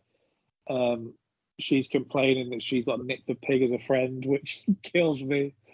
Um, and then after she's checked the drink in her face, she she says quite appropriately to sum up the place in the film, uh, "We're not winners, Tony. We're losers." Yeah, just Um, a nice so you- little steady. Well, just, there's a bit of a steady decline from there, and then obviously we reached Yeah. uh, the absolute fucking free fall. well, she's kind of at the key point of all of the film. She's there, obviously, She's a, good, bro- she's a barometer. Like judged like a temperature check, basically. and so she has the glimpse into the life. The wedding is obviously his high point of the film, Mm. and then this, where it's, I mean, he goes from there to um, the assassination, and then from there he goes back to the mansion. So, so many good bits. It's cool now. I don't think you'd think it was so cool if you were in that restaurant. This drunk guy is just just going nuts. Although I would be impressed at the speech he's come out with. Yeah, yeah, you do. You definitely be taking it in. Plays a great plays a great drunk, Pacino. Yeah, yeah, he does. This guy said does play a great drunk. You're not you're not good. You know how to hide and how to lie. I don't have that problem. I always tell the truth, even when I lie. Said that jokingly to people before. I always tell the truth, even when I lie. And if, if people haven't seen the film, They've got no fucking point of frame of reference. yeah, Yeah. like, well, how have you not seen the film? Although the fact that Jack or Sean haven't seen it is quite quite disappointing. Yeah, I'm sur- I was was surprised at that. Mate, wait for the bad guy. There's a bad guy coming through. You better get out of the way. Mm. To say this. That's all I said. You got that uh, Tony in the bathtub watching TV, um, talking about the pelicans flying. There's a quote, and I don't know if you picked up on this from the news reporter in this scene. No, I can tell you right Now- now, I haven't. I don't know if expressions have changed over the years, but this is supposed to be a national news report. And the reporter says, it seems like all you can do is put your fingers in a dike and pray. Imagine Trevor McDonald coming out with that when he's doing some big drug expose. I don't know, because you can't mishear it because Tony kind of under his breath is like "Them fingers in the dike and pray like what? And then he and then he gets uh, kind of drawn in by uh, the rest of the story, but Mm. baffling, baffling. Yeah, yeah. What they come out with. Imagine sitting in for for a Super Sunday in, in that bathtub. You'd have a whale of a time in there, and it's, Yeah, it's you'd be having lovely. a good, good old day. Big old You're old bath. watching that uh, United five, Battery United five 0 in there. That'd been better than how I did watch it. Christ, no song. so I'm bringing you some uh, champagne in the tub. oh, I don't like champagne, but when we scored the fifth, I definitely would. Have, if I didn't feel like I was going to die, I definitely would have popped some.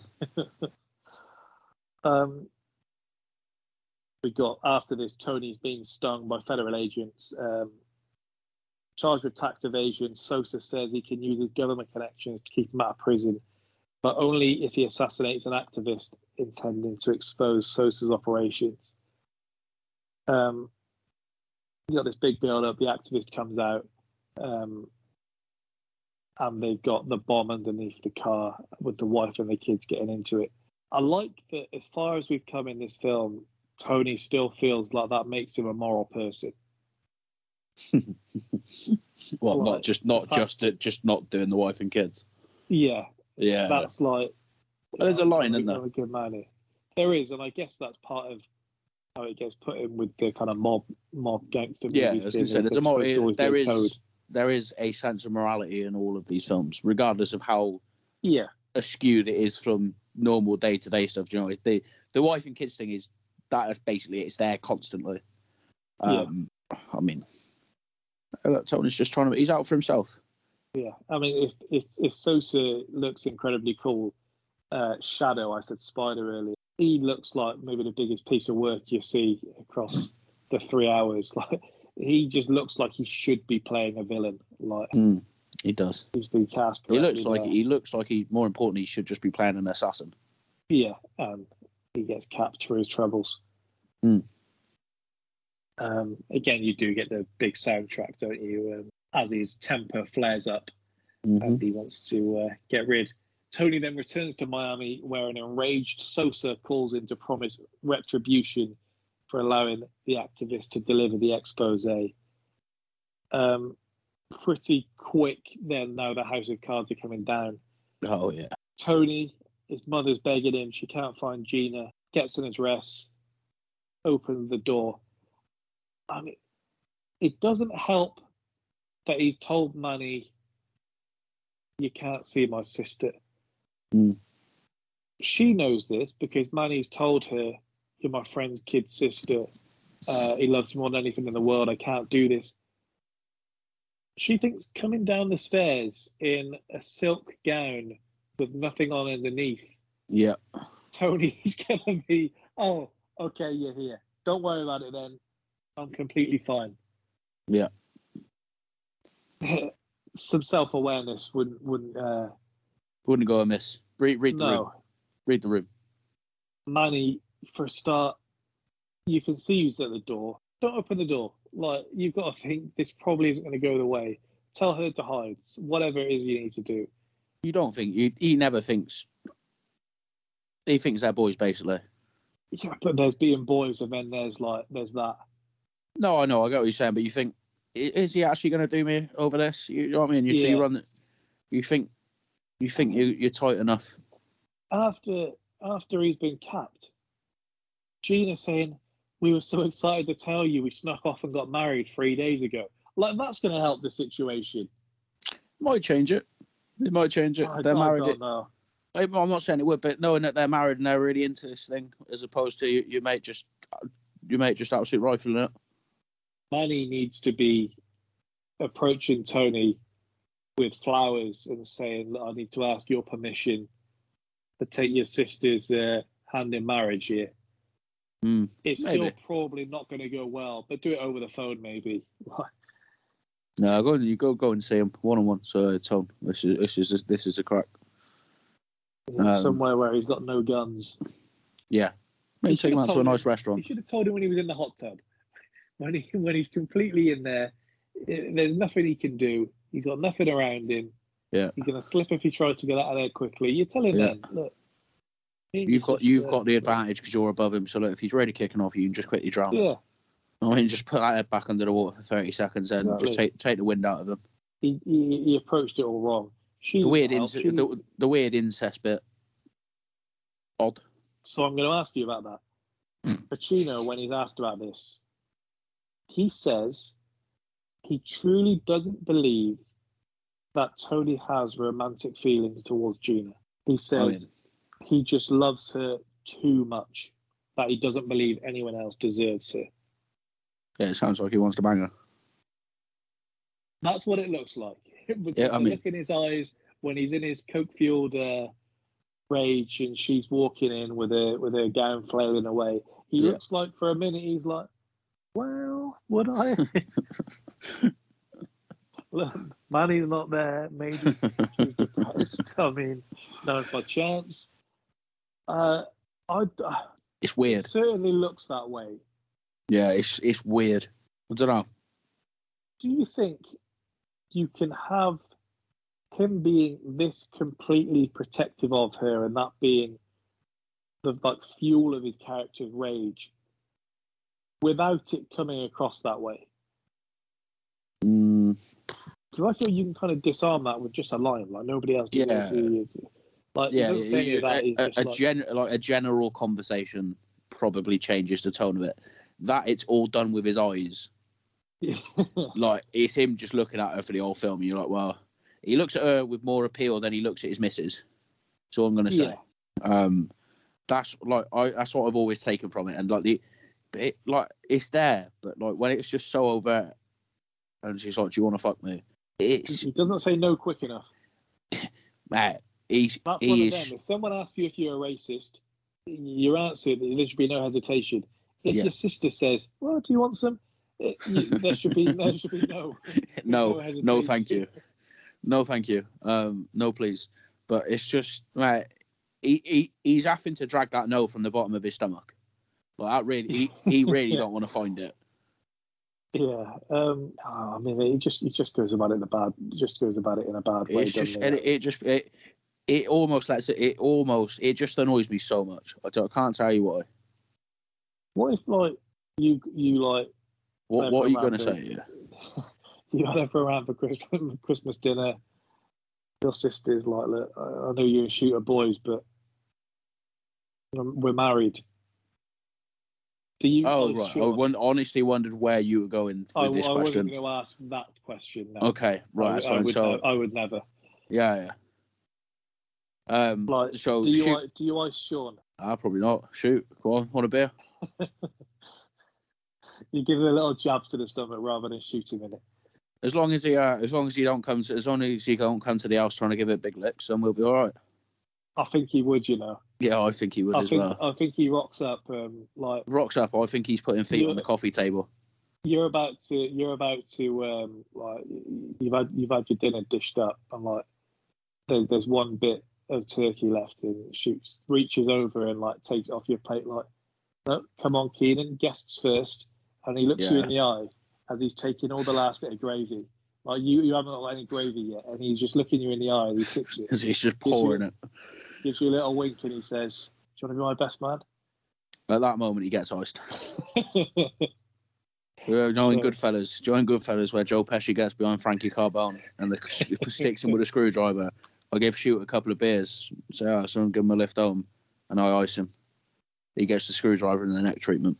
you're bringing, Comes- you're you're bringing out his Christmas dinner and he's uh, shooting you in the feet like Spider.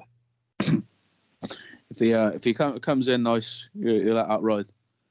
But if he comes in, him it loads, then to be honest, mate, it's, it was the, the turkey sent me over the edge more than the other, more than the sister part in this scenario. Hopefully he like- takes that on board. I do like Um, I do like do like turkey. Yeah, yeah, agreed. Um, there we go. I mean, w- this this all boils down, as we said, to, to the showdown of showdowns. Um, if you didn't know, um, the scene, the sorry, the shot where kind of uh, the grapple comes over the balcony, Mm. uh, that that was shot by Spielberg.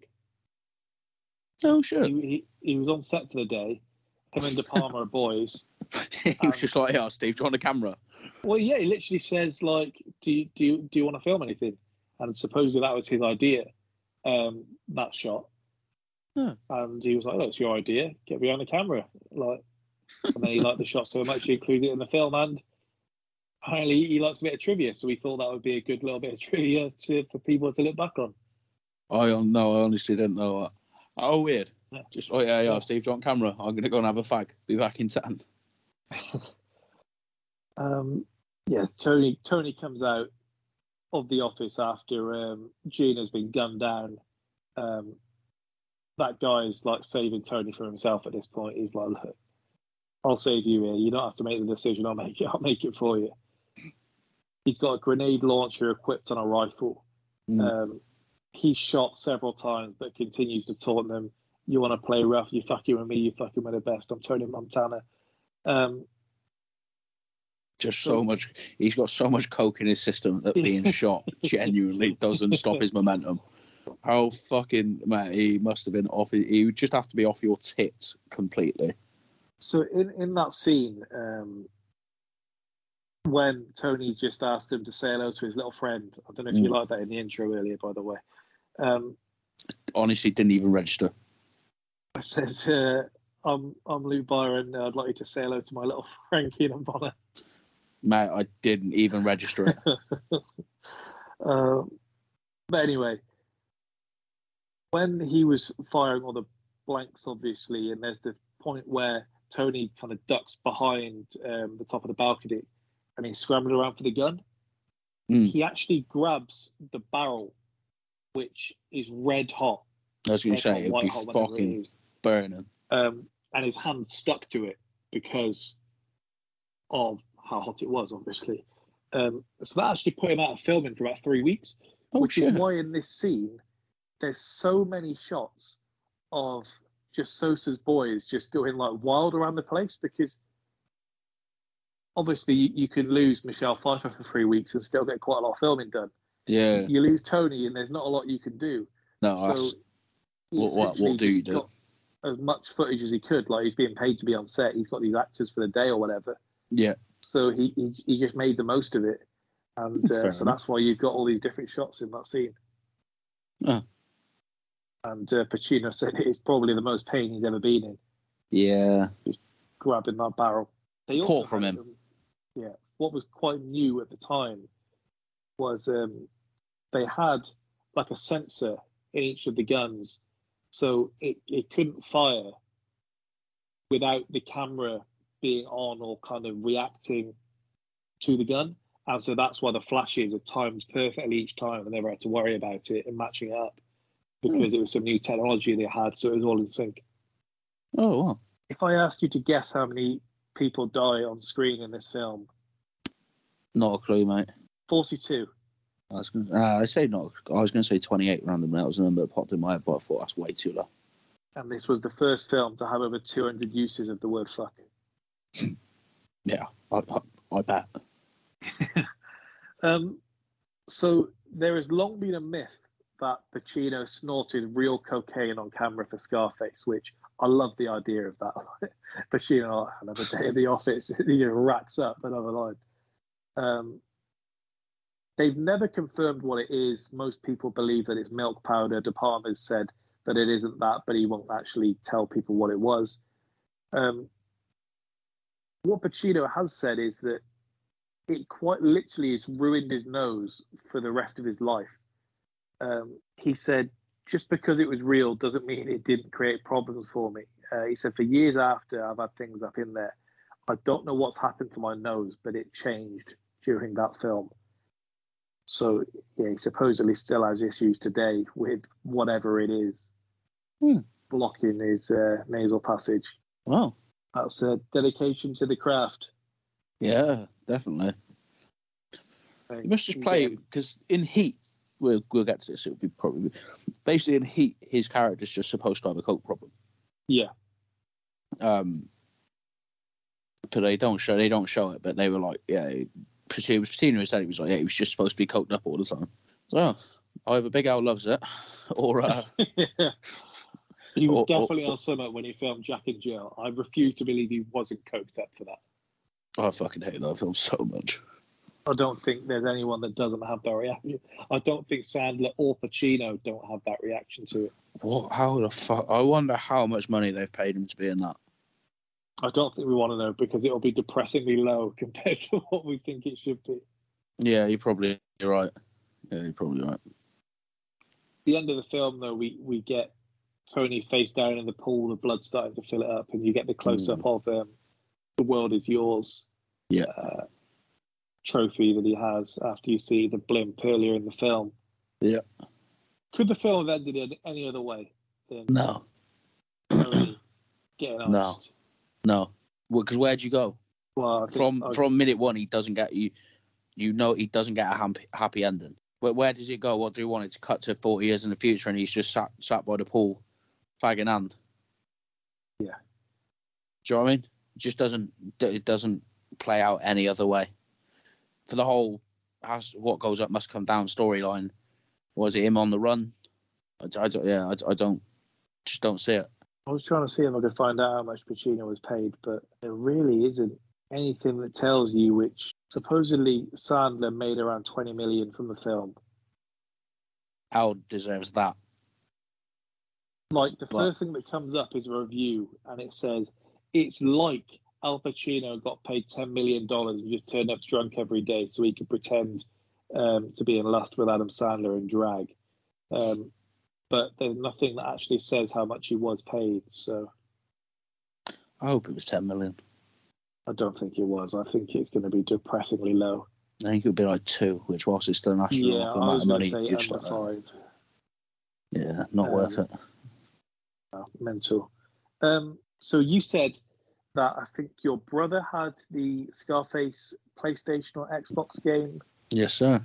when you were younger, and I did. I Mm. watched a few videos on this. Essentially, it's he survives the shootout at the end, Yeah. um, and he sets out to rebuild his cocaine empire and seek revenge upon Sosa.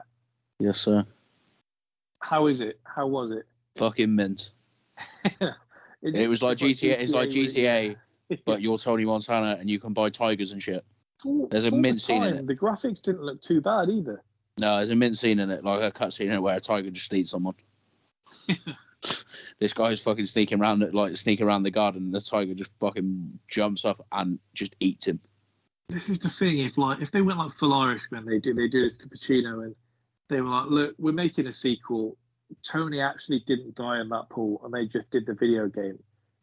We we would absolutely watch it Mm. and probably enjoy every second of it more in a Hot Tub Time Machine two kind of way Yeah, than a Scarface Goodfellas Heat kind of way. yeah, Um. Still, I mean, I don't hate the idea of going to going to watch that. I mean, I actually prefer that more than cheap way of going. Oh, Tony actually had a son that he didn't know about, and he yeah. seeks to follow in his dad's footsteps. Like, no, that that, that doesn't do it for me. Um, the only way, the only way I get interested in that is, well, obviously they have to, but I, just- I don't know when they'd set it. Because it, like, if he has had a son, call it eight, 1980. So what you're looking, you're looking about it's 2000. You can't have him. I don't want him to be 40. no, no, yeah, I think it would be horrible. Um, Oh, I think it'd be fucking terrible, but they're gonna do it. They're gonna do it. And also, if if it, if they ever do it, I will will watch it. Yeah, absolutely. Um, shall we move on to our other film of the day before? Would you have anything else to say on Tony and the boys? No, no, no. I'm good to go. I'm. I will commend you. I think you've, you've done. Oh, you've done okay there. What do you mean by that? I was ex- well, mate. Is this not your favourite film ever? It is, yeah, yeah. Yeah, I was expecting close to it. Like I think we did a three-hour pod on Goodfellas and Good Altered. Yeah. We spent two hours forty-five I talking quite, about I it. quite literally, I think I did something on every scene in Goodfellas. Um, I think with with Scarface as, a- as a comparison, Hmm. and I, this sounds like a criticism, but I do quite like the chaos of Scarface. Hmm. Goodfellas feels like every It's so slick. Every yeah every scene was intended to be there. I feel like with Scarface, and I'd be interested to know this. They probably shot so much more, Yeah, um, and you've just got a lot of moments in this where I don't know how to say it without sounding like my Sure highlights. Is my no, I'm trying to word it in my own head. Like Hmm. I feel there's more highlights for me in Scarface. Like if I close my eyes, and I feel there's more highlights to me. I, I'm talking the end scene, the bad guy scene, uh, the meeting with Sosa, um, killing Rebenga, that kind of thing. Mm. But yeah, slick is probably the perfect word in the comparison to Goodfellas. So I feel like there there isn't really much you you can miss out because the attention to detail there in every scene, which is why I made a point to bring up that critics review when we did it, um, was because the attention to detail is so much that you can't possibly ignore it. And that critic obviously was just an idiot. um, with this, there are moments that you can gloss past more because it isn't really taken away from this. I feel like most of Goodfellas, you can't really chop a scene. I I feel like even if you were kind of nitpicking, it's it's tough to take anything out of there. As I could probably do. with Who this, is I- it? I would Um, like to. have you ever seen the other guys? Yeah, the what with um Will Ferrell and Mark Wahlberg. He says Yeah. in it when he's talking about it, like he, like he loves his app and he's on about the Adobe like editing app. He's like, yeah, I recently took two and a half minutes out of Goodfellas and I remember watching that film for the first time and genuinely being offended. yeah, with this, oh, I guess also we we did have more people than we'd actually had on any other podcast this year. Yeah, season. yeah, alluded yeah. By the time you take into account sort of everyone, everyone having a, like, a chat and a bit of a crack, it so I suppose it drags out a little bit more. Yeah, I um, for that episode, I quite literally to make sure everyone was involved. I planned Add questions tailored, tailor made questions. Yeah, very fair. Um, and the other film, we didn't have too much to say. I do still have some things to say about um, Black Mass. Um, Hmm. so the synopsis here: the true story of Whitey Bulger, the brother of a state senator and the most infamous violent criminal in the history of South Boston, who became an FBI informant to take down a mafia family invading his turf. What do you think the critics think or thought of this? I don't think it was that well received. So Johnny Depp plays a monstrous Boston gangster in a disguise so unsettling you'll struggle to recognize him. Though building upon favorable groundwork and populated with engaging performances, it loses much of its appeal by relating its shocking plot with an absence of panache. I love the word panache. I know you do. Black Mass paints a riveting portrait of one of the worst criminals in the history of American organized crime. It makes for a bleak view of humanity dressed up in tacky 70s clothes and some of the worst hairstyles ever committed to film. But if you're a fan of gangster movies and or Depp, Black Mass is the best dose you're going to get this year. Finally, Johnny Depp clocks in for a remarkably terrifying and charmingly sinister performance in an indifferent entry to the gangster film genre. Indifferent. That's a very good word. the the biggest thing I would take away from this film is Johnny Depp has riders. I mean, I, I tweeted out this this the performance of Johnny Johnny Depp is phenomenal in this.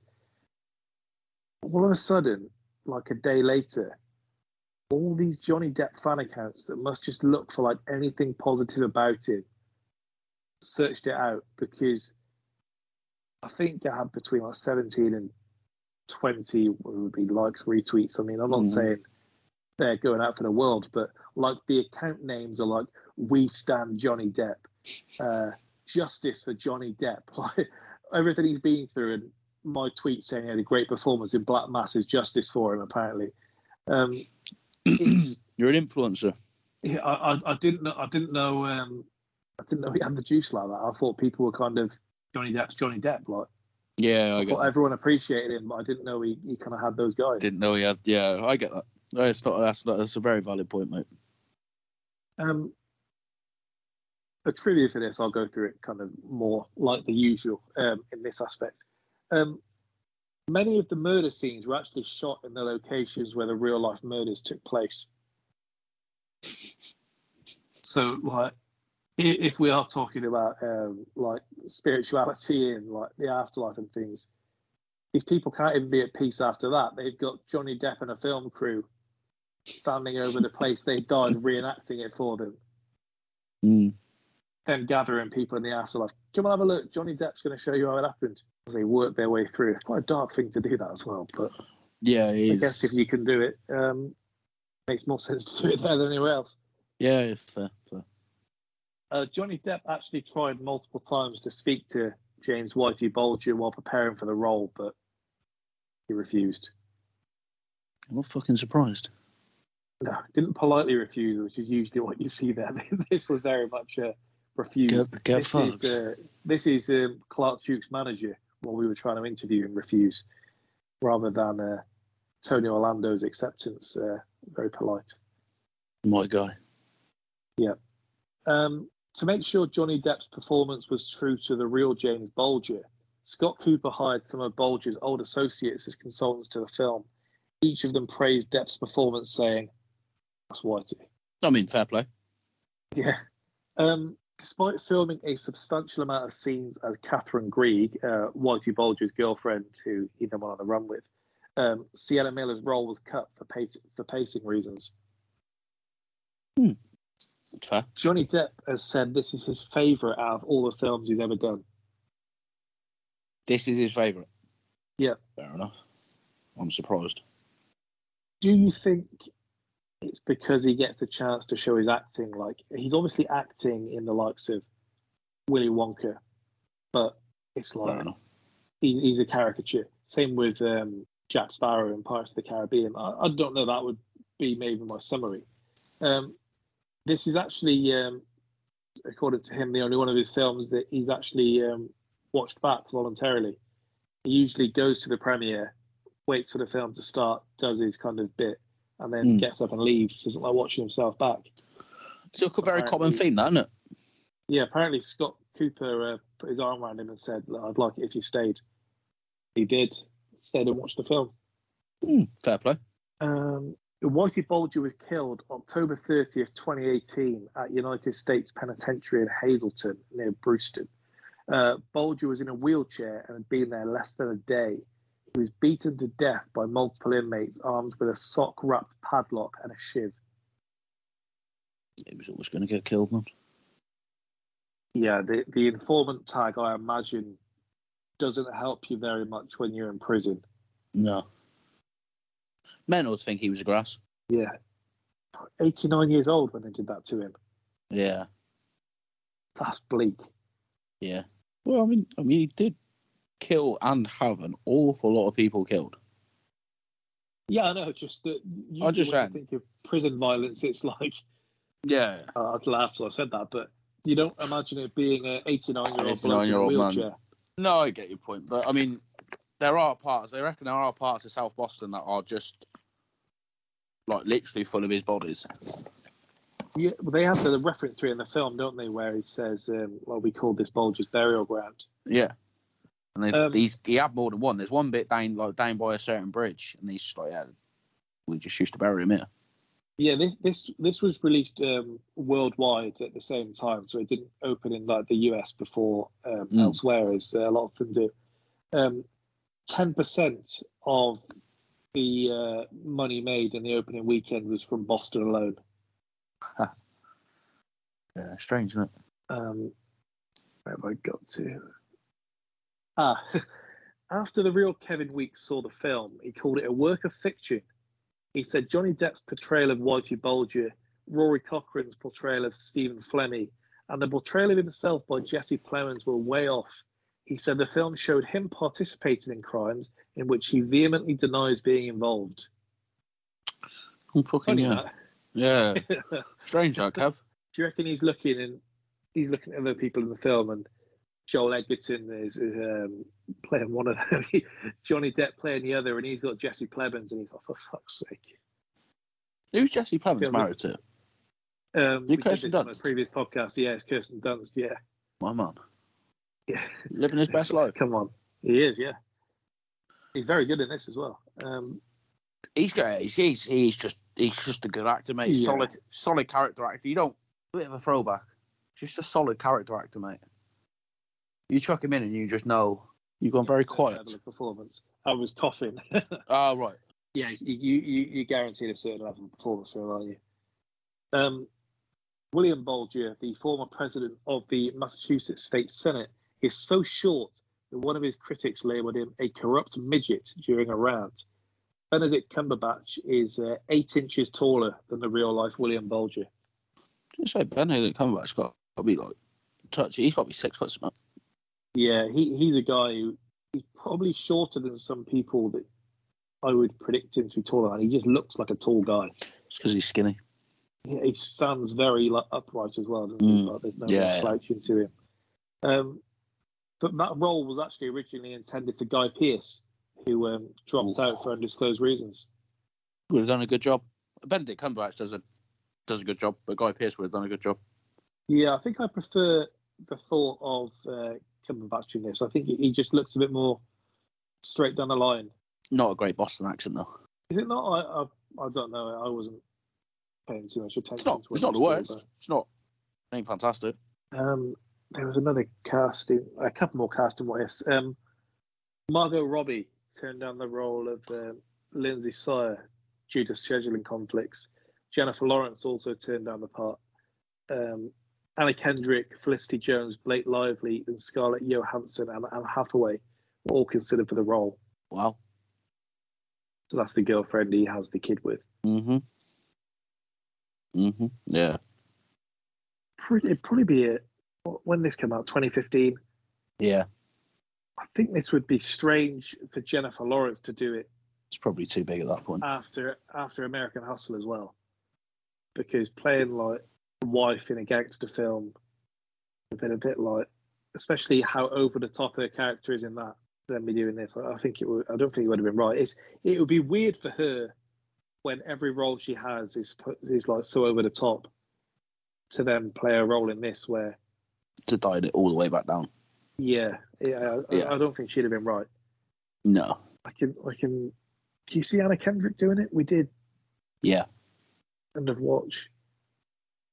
Yeah, she definitely does. It's, it's Dakota Johnson that does it, isn't it?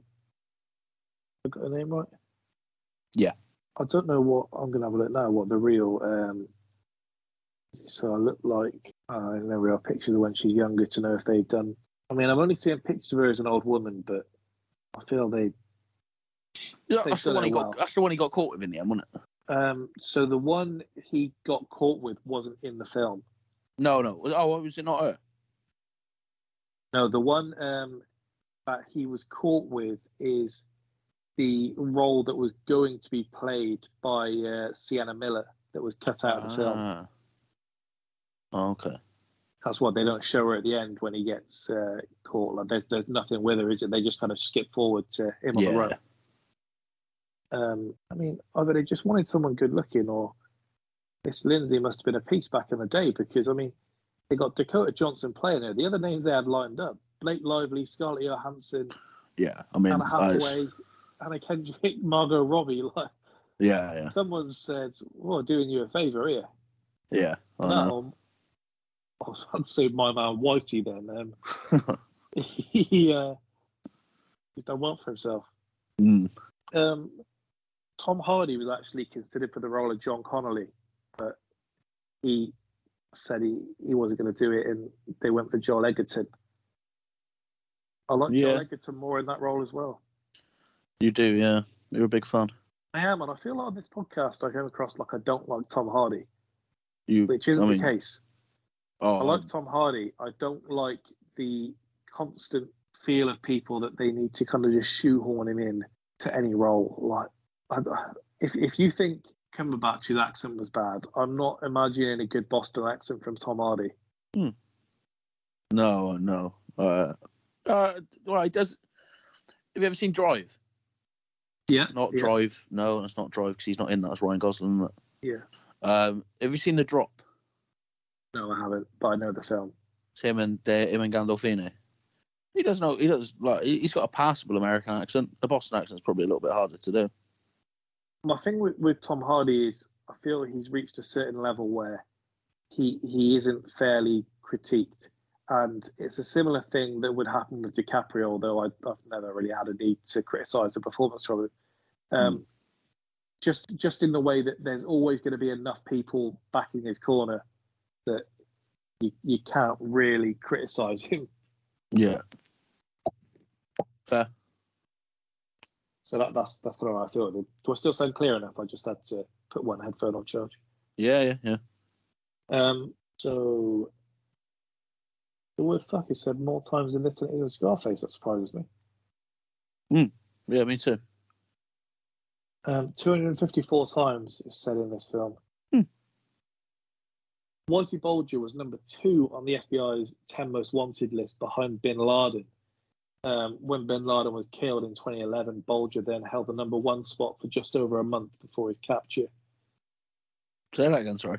Whitey Bulger, after Bin Laden was killed, went to the top Oh, yeah, of the FBI's yeah, most yeah. wanted list. Yeah, yeah. Yeah, no, he was if there. you're on the run, if you're number two, there's got to be a point where you're like, you want to be number one. So I would think it's the complete and utter opposite. Is there how much of a difference is there between two and one? do you- Because the guys that are looking for Whitey Bulger aren't the same guys looking for Bin Laden, so I can't imagine like the efforts ramped up. So Well, once Bin Laden's dead, they've probably got a fair few more resources to commit to it. yeah, fair. I've got to be honest.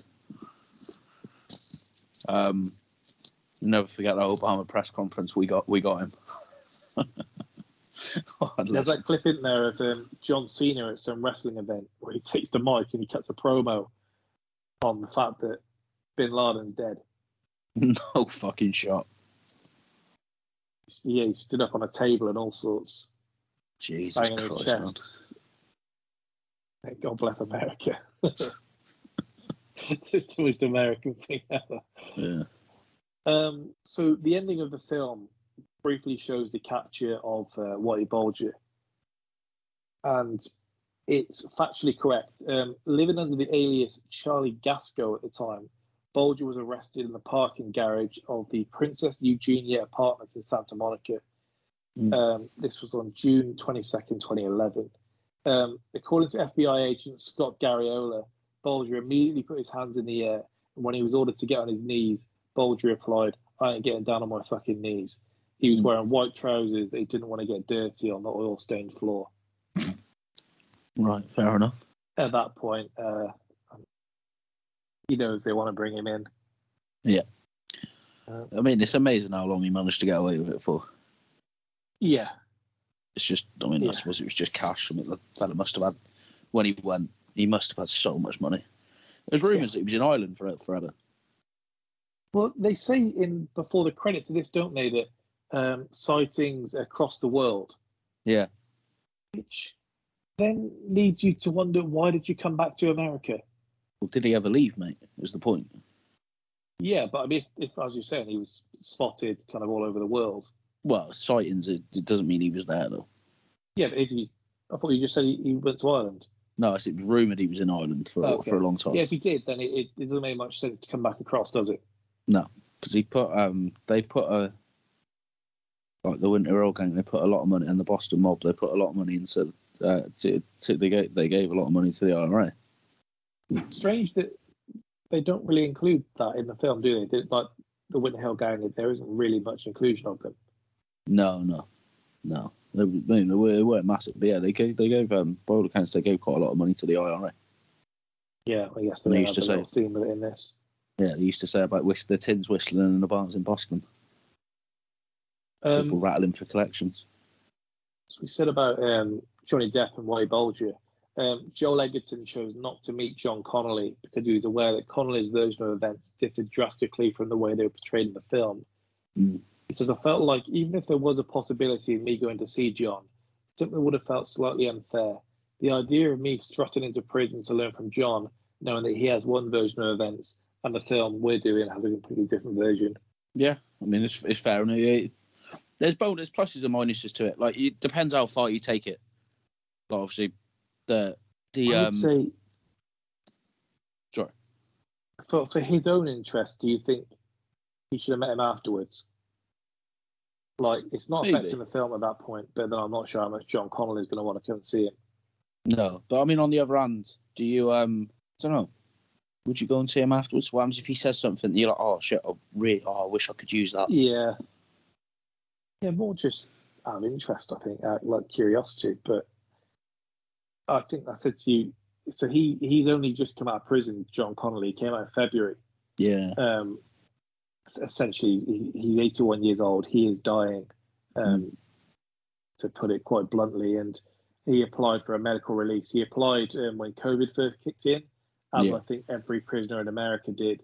I yeah, can't be in here. COVID's going to get me like the rest of the world. Um, so he tried it. That was rejected. He then uh, applied for an appeal because um, said he was no danger to society. Um, he didn't have long left, and he'd served he served enough time basically. Um, fair. and so all you need then is a two to one split um, to get the verdict, which which he did get, and he was uh, Mm. he returned home to Boston of all places. He went straight back, um, straight back there. So I can't imagine the reception was too great.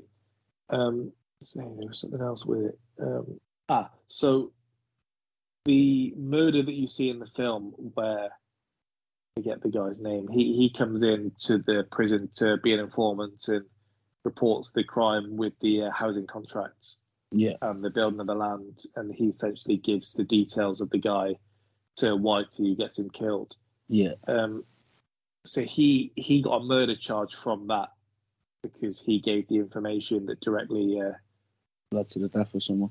led to the death of him. Um, Yeah. And because he had his police weapon on him while he told Whitey about who it was, Mm.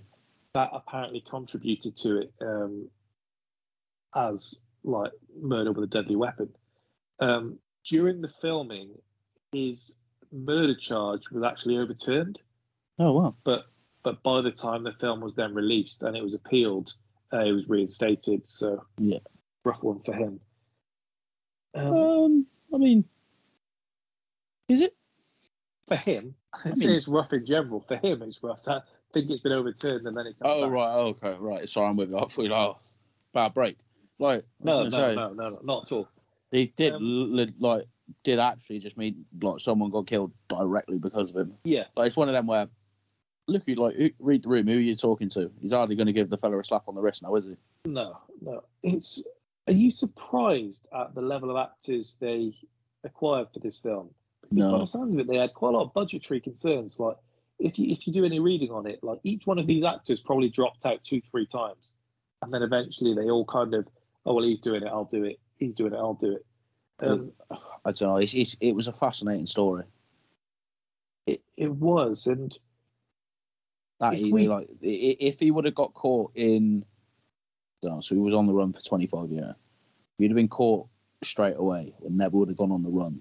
It just never never happens. To it's the FBI most wanted part. The fact that he still would have done all the things he'd done, obviously, but Yeah. take away the FBI most wanted bit, and it's just another. He's just Yeah. another gangster. so The, he's just not New York and he's not Italian.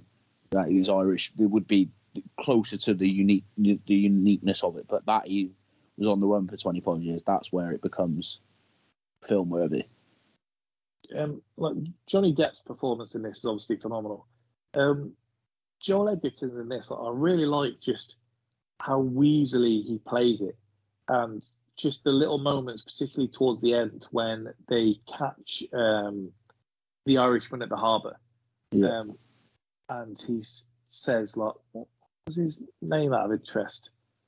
And the way you see him gradually as the film goes on, try and kind of explain it to himself, justify it all, all the little things I do I do think is really good. I Mm. think the way this film I think that's where the versions differ. So I don't think the real John Connolly. Do you know where he is Weasley and he's justifying it to Yeah. himself and he's this, he's that, and he looks like he's almost he, at certain points he's being coerced for this and that. I think they're giving quite a sympathetic, sympathetic, sympathetic go of it. You know, in certain parts.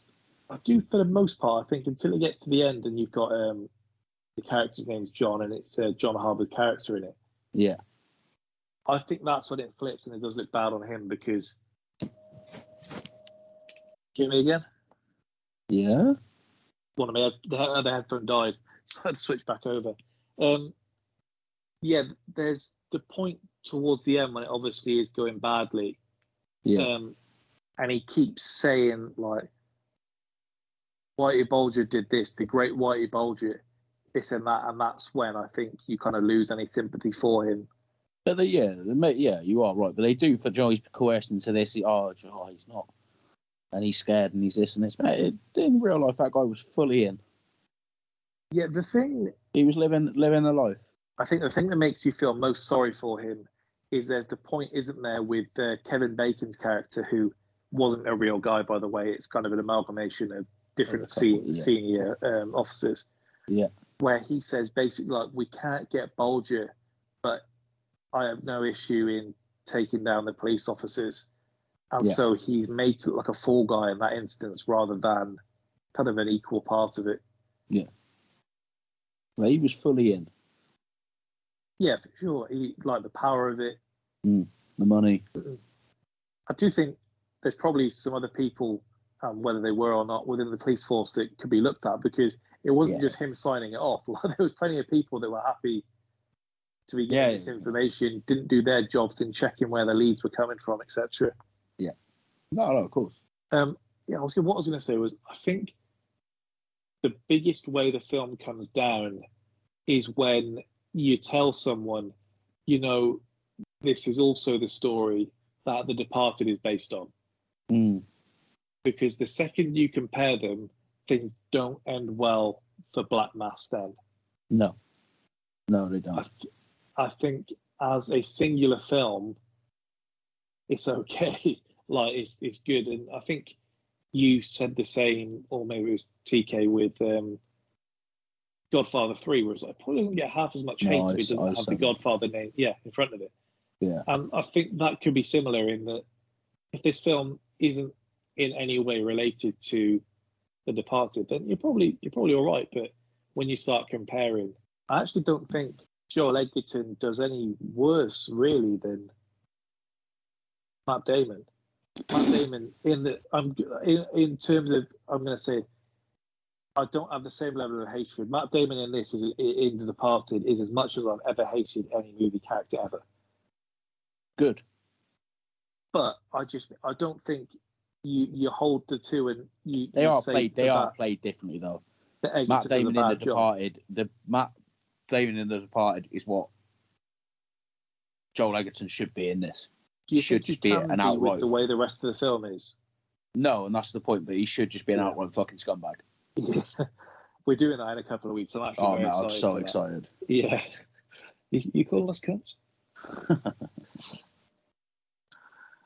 It's- I don't. I, I think, as I said, I, I do just really like Joel Edgerton. Just, I, I think he's really good in this. Um, him, him, and Johnny Depp. There, there's a look in Johnny Depp's eyes throughout But it's film. always so. Yeah, it, it's it actually is just dead. Yeah. His eyes are just dead, mate. there's the bit in the hospital when he, he, he looks at his girlfriend there and he says, How fucking dare you? When, in fairness, she is talking about unplugging his kid. Hmm. So he is justified in that situation. But you have that moment where they have the camera and it's like it's literally held right in front of his face. And I think it's the first time they do that in the film. Yeah. and another example of when they do that is when he's grilling John for giving up his family recipe that quickly. Yeah. Also, probably fair, but the speed at which he gives it up after calling it a secret, I would be concerned in his shoes. But the issue is you shouldn't be in his shoes and be a mass murderer that's having to hide the fact you're an informant to the police. Yeah, fair. Do you think Whitey Bulger was really a good dad?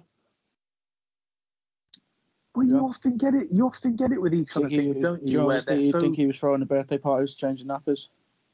I think he probably was. A lot of the stuff you read about the these mafia guys is they they were so bad that they were kind of able to turn it off like it was like their desk job, and then they get back home and they have That's these. what, I mean, that's that's what it was. and That's what it was for. That's what it was. because there's um As There's- as, the as my girl. Karen Hill says, he didn't marry nine to five nine to five guys. no He married blue there's the- collar guys. there's the podcast on um, Kuklinski, and like they say, like he would arrange his killings in like so he could be back home and uh, having dinner with his family at five five in the evening, and he'd be having a big smile on his face and asking how they what the kids were doing at school, etc., etc. Like quite, they they were great family people in in that kind of comparison. So I don't think it's the most outrageous thing in the world to think you would probably throw in a birthday party and this and that. Mm, fair enough. They have a little thing, don't they, where he says um, he's telling his kid that the issue wasn't that you punched him, the issue was when you did it. Mm. So not the worst advice in the world if you're going to be dishing out all of that, but it's a little indication as to his character. His missus isn't that concerned. She's like, oh, don't be teaching him that.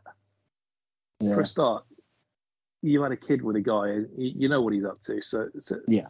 don't be taking the moral high ground now. Again, it's all lifestyle, isn't it? I think my favourite line for him is uh, in the bar when uh, the guy's drunk and he's kind of giving him some jip, and he, he raises his hand to him, and he says, "Give it your best shot, because if I get up, I fucking eat you." I do like that. and um, it's one of them where you see he absolutely means this. And then Yeah. what the next day he's shaking his hand saying, I forgive you. Well, he's Yeah. getting popped in the back of the head. Yeah, I mean, people make bad choices drunk. That's up there. Yeah. yeah. Don't know many so mob- many Don't know many mob bosses, as you probably would have guessed, but no, can't can't think threatening them is ever a good idea. no, no. There's so many just like completely like cold lines in this film. There's the one after they've um, just killed Flemmi's uh, stepdaughter, and he says, "Now clean up your fucking mess. We've got dinner at Connolly's in an hour." And I guess that ties in with what you'd said about could he be going home and doing this kind of thing? Like we've got to Hmm. be having dinner in an hour, and like he's weirded out that Flemmi isn't just completely back to normal by the fact Yeah. that his stepdaughter has just been killed right in front of him. Yeah. and he's had to bury her and then and then go for lunch with uh, people who he doesn't really like. Yeah. Exactly. I do think um, his performance, and I'm just going to get his name again. Um, the guy that plays um, uh, Flemmi, and I think his name is Stephen. Um, sorry, no, Rory Cochrane. Mm. Because I, I can't say I'd seen too much from No. him before. Um, he's in Argo. That's what he's most known for on IMDb. Um, I actually tried contacting him to do something before this podcast, but couldn't get an answer. I thought he, I thought he was attainable, which is always a kick in the teeth when clearly they're not. Yeah. But yeah, he's really good in this. From from what you read about Fleming, he should almost be as feared or held as like that much of a bastard as um, Bulger. Oh mate, he was killing people all yeah, the time. and the way he plays it in this is he does play that kind of silent, rough looking Yeah. like yeah he, he he lived in england most of his life actually rory cochrane Yeah. born in new york spent his childhood in england and then returned to new york um, to train at a high performing school of arts Hmm, fair. um, what do you what do you think of this film so we had the reviews that were kind of split like some of them are saying uh, great performance of johnny depp but not a lot happens others are like that i quite like the kind of It's like it's it's it's a, it's good. It's not my favourite of uh, these types of films. no Got to be said. I think I like it because of the array of names in it. Like I quite like appreciating each of their individual performances. Like I like Benedict Cumberbatch in this. I, I like Johnny Depp in this. I think it could be his best performance. It, like he's great in this. Hmm. Um, there's so many little bits I was talking about Joel Edgerton, and sometimes I do quite like when things are more inferred than seen in front of it. The only disappointment is when you do go off and read about Whitey Bulger is it's like you could have had so much more. Like I know That's the first my- cut of this That's my uh, that's my big thing. I read the book, originally. Okay, and there's just so much more you could have done. so originally um, the, the the first cut of this was around three hours long, and the Mm. director wanted and felt that they had the actors, they had the material to justify Yeah. a Okay. three hour long film. Um, the studio essentially said, "Yeah, you got no fucking chance. Like, rip it up. It's too slow." I don't. They didn't like the pacing of it, and yeah, they told him basically, you, "You've got to trim about an hour of this," which is how they trim a whole Sienna Miller role. Yeah, I, I don't know. I, I think they could have done a. I don't know. I think they could have. Do you think you can do three hours at this pace? No, and that's the problem. That, that that that's it's the same thing. I know the, the Irishman got a lot of stick for the for the aging down and stuff, but that is also one of the problems it runs into is the pacing of it. Um, although I do, I'm actually one of about four people on the planet that like the Irishman. Yeah, I, I like this, but then I also the the criticism I do see of it, I can't really disagree. Fair enough. The things about um, like you were kind of just waiting for something more that never really came. Yeah, I think that's a fair fair thing to say, but at the same Mm. time, I don't think you can knock Johnny Depp's performance. I don't think you can really. I don't think you can knock much of what you see on screen. I, I think the, the fairest criticism, as you said, is there could have been more. yeah. Oh yeah. yeah. Oh man, that's de- I think that's definitely definitely true. Did you think they um, made uh, Joel Edgerton's role to have some uh, kind of sympathy behind it? They almost do that with Bulger in a way, in terms of when they're showing you him making sure uh, what the old lady has her shopping put away, and Yeah, I, The bits with his kid and wanting to go upstairs and wake him up and being playful there. And you can sack half of that one. do you think with um, so at the start where tip the guy off in the car, um, Weeks thinks that it's him that's going to be in trouble. Bulger just starts kind of pummeling this guy, and then Yeah. just looks looks to Weeks to get involved. Mate, You just shouldn't really, you can't really do a lot more in that situation. It's well, it's not me getting whacked. Let's get on with it. he just absolute fires into him like. The That first fight with big, the first fight with a big man Kev like when he's, he's Yeah. just game as fuck.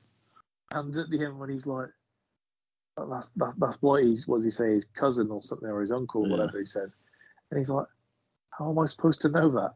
it's like fair, yeah. Yeah. I agree. Unfortunately, Oh, that's not how that's going to work, mate. Well, no, it is, it is, it's great. Um, anything else, or should we do the uh, judging and tie a big bow around this one? Uh, we can judge it. Let's get on to it. Do, do, do. Okay, which film did you prefer? Uh, sorry, Scarface. I didn't need to think about that at all. Um, which do you think's more rewatchable? Scarface. Best moment slash scene for you? You you actually know the answer. yeah, I do, but uh, Sosa, yeah. Yep. Uh, I, I agree. I agree with that today. Uh, it could change for me, uh, but it would be the same film. Um, best quote. I tell you one time. I don't know what, what what mine would be because some of them are they aren't really for me, and then I say them on the podcast, and uh, they're they're the ones that get me. Um, it's always like maybe you can buy a first class ticket to the resurrection, um, but in my head now I've just said I tell you one time for the last week, so Mm. I'll go with that. MVP, Tony Montana. best side character. Uh, I'd go, if you'll give me, I'd probably go Kev. Oh yeah, no, I was working out. Uh, you meant, I was thinking of uh, the actor. Yeah, I'm trying to think. Initially, in my I Ernie here, which he has as, as a smaller role as any. I think Joel Edgerton's character is, is too much of a main, but Hmm. um, I would I would probably go for um, William Bulger, um, Benedict Cumberbatch's role. Okay. Quite like his little pop-ups um, throughout this. I did mean to say, as far as kind of cringe-worthy scenes go, when um, Edgerton is, is in the office with the guy from House of Cards and he's trying to offer him the baseball tickets and then say, why don't you come out for a drink with us or why don't you come and do this? And he's just getting rejected time after time after time. It's hard Mm. to watch. It's harder to watch than the torture scene at the end of Black Mass. Uh, okay. You you tune in to a White Bulger film, you know that's coming. I, I didn't expect to see uh, Joel Edgerton getting uh, pied six times and then told to just do his job. Fair enough. Which Don of the film, and I guess in this situation it's Scarface and uh, Bulger, is more powerful? I don't know. I don't know. I didn't know you were going to ask me that. Um, I do not know. I'm going Tony. Okay. Uh, yeah, I mean, I wouldn't disagree. I mean, money. What? we were talking about money. Obviously, Tony Tony wins that one. Yeah. Not White he had a bit, but he'd certainly be Tony, wouldn't it? Um, better dressed, Oh, Tony. best soundtrack, Scarface. Great. more original. Black Mass. gonna say Scarface, and also I'm thinking of the time when I first watched it. In that, a lot of it, I truly haven't seen anything like like it before. Fair and enough. I guess if you go all the way back, it was supposed to be quite groundbreaking. So that'll be my pick. Um, bigger impact, Scarface. best opening scene, Scarface. best ending, Scarface. and best chemistry. Mm, lean towards Black Mass. I suppose the big one of the points about Montana is, about Tony is him, the lone wolf bit. Yeah, I think I agree, and just the sum of the parts that they put Yeah, together in, fair. in uh, Black Mass. really, I, I do love that. So it is the blowout we were anticipating. Um, 11-2 in the end. So gets over the line just about. Um, next week we have next week we have King of New York up against uh, Captain Phillips. Never seen Captain Phillip. You've seen the the meme that came from it, I assume. Yes. I'm the captain now. um, so yeah, that's what we got next week. My, my first time seeing King of New York, so I quite like it when we've both kind of seen one each going in. Um, I'd like to say there'll be a uh, group effort next week, but you, you got to imagine it'll just be a uh, two man mission. To, we'll do our best as always. Yeah, we- we hope you, uh, We hope you enjoyed the two man two man pod. yeah. You're not missing the others too much. two and a half hours so far. Some of this will be cut out for silences and whatnot. So yeah, probably around the length of time we were anticipating, I would say. Mm. Hopefully, it has been uh, enjoyable. So thank you again for listening to another edition of the Spitballing Pod. We'll be back next week. Goodbye.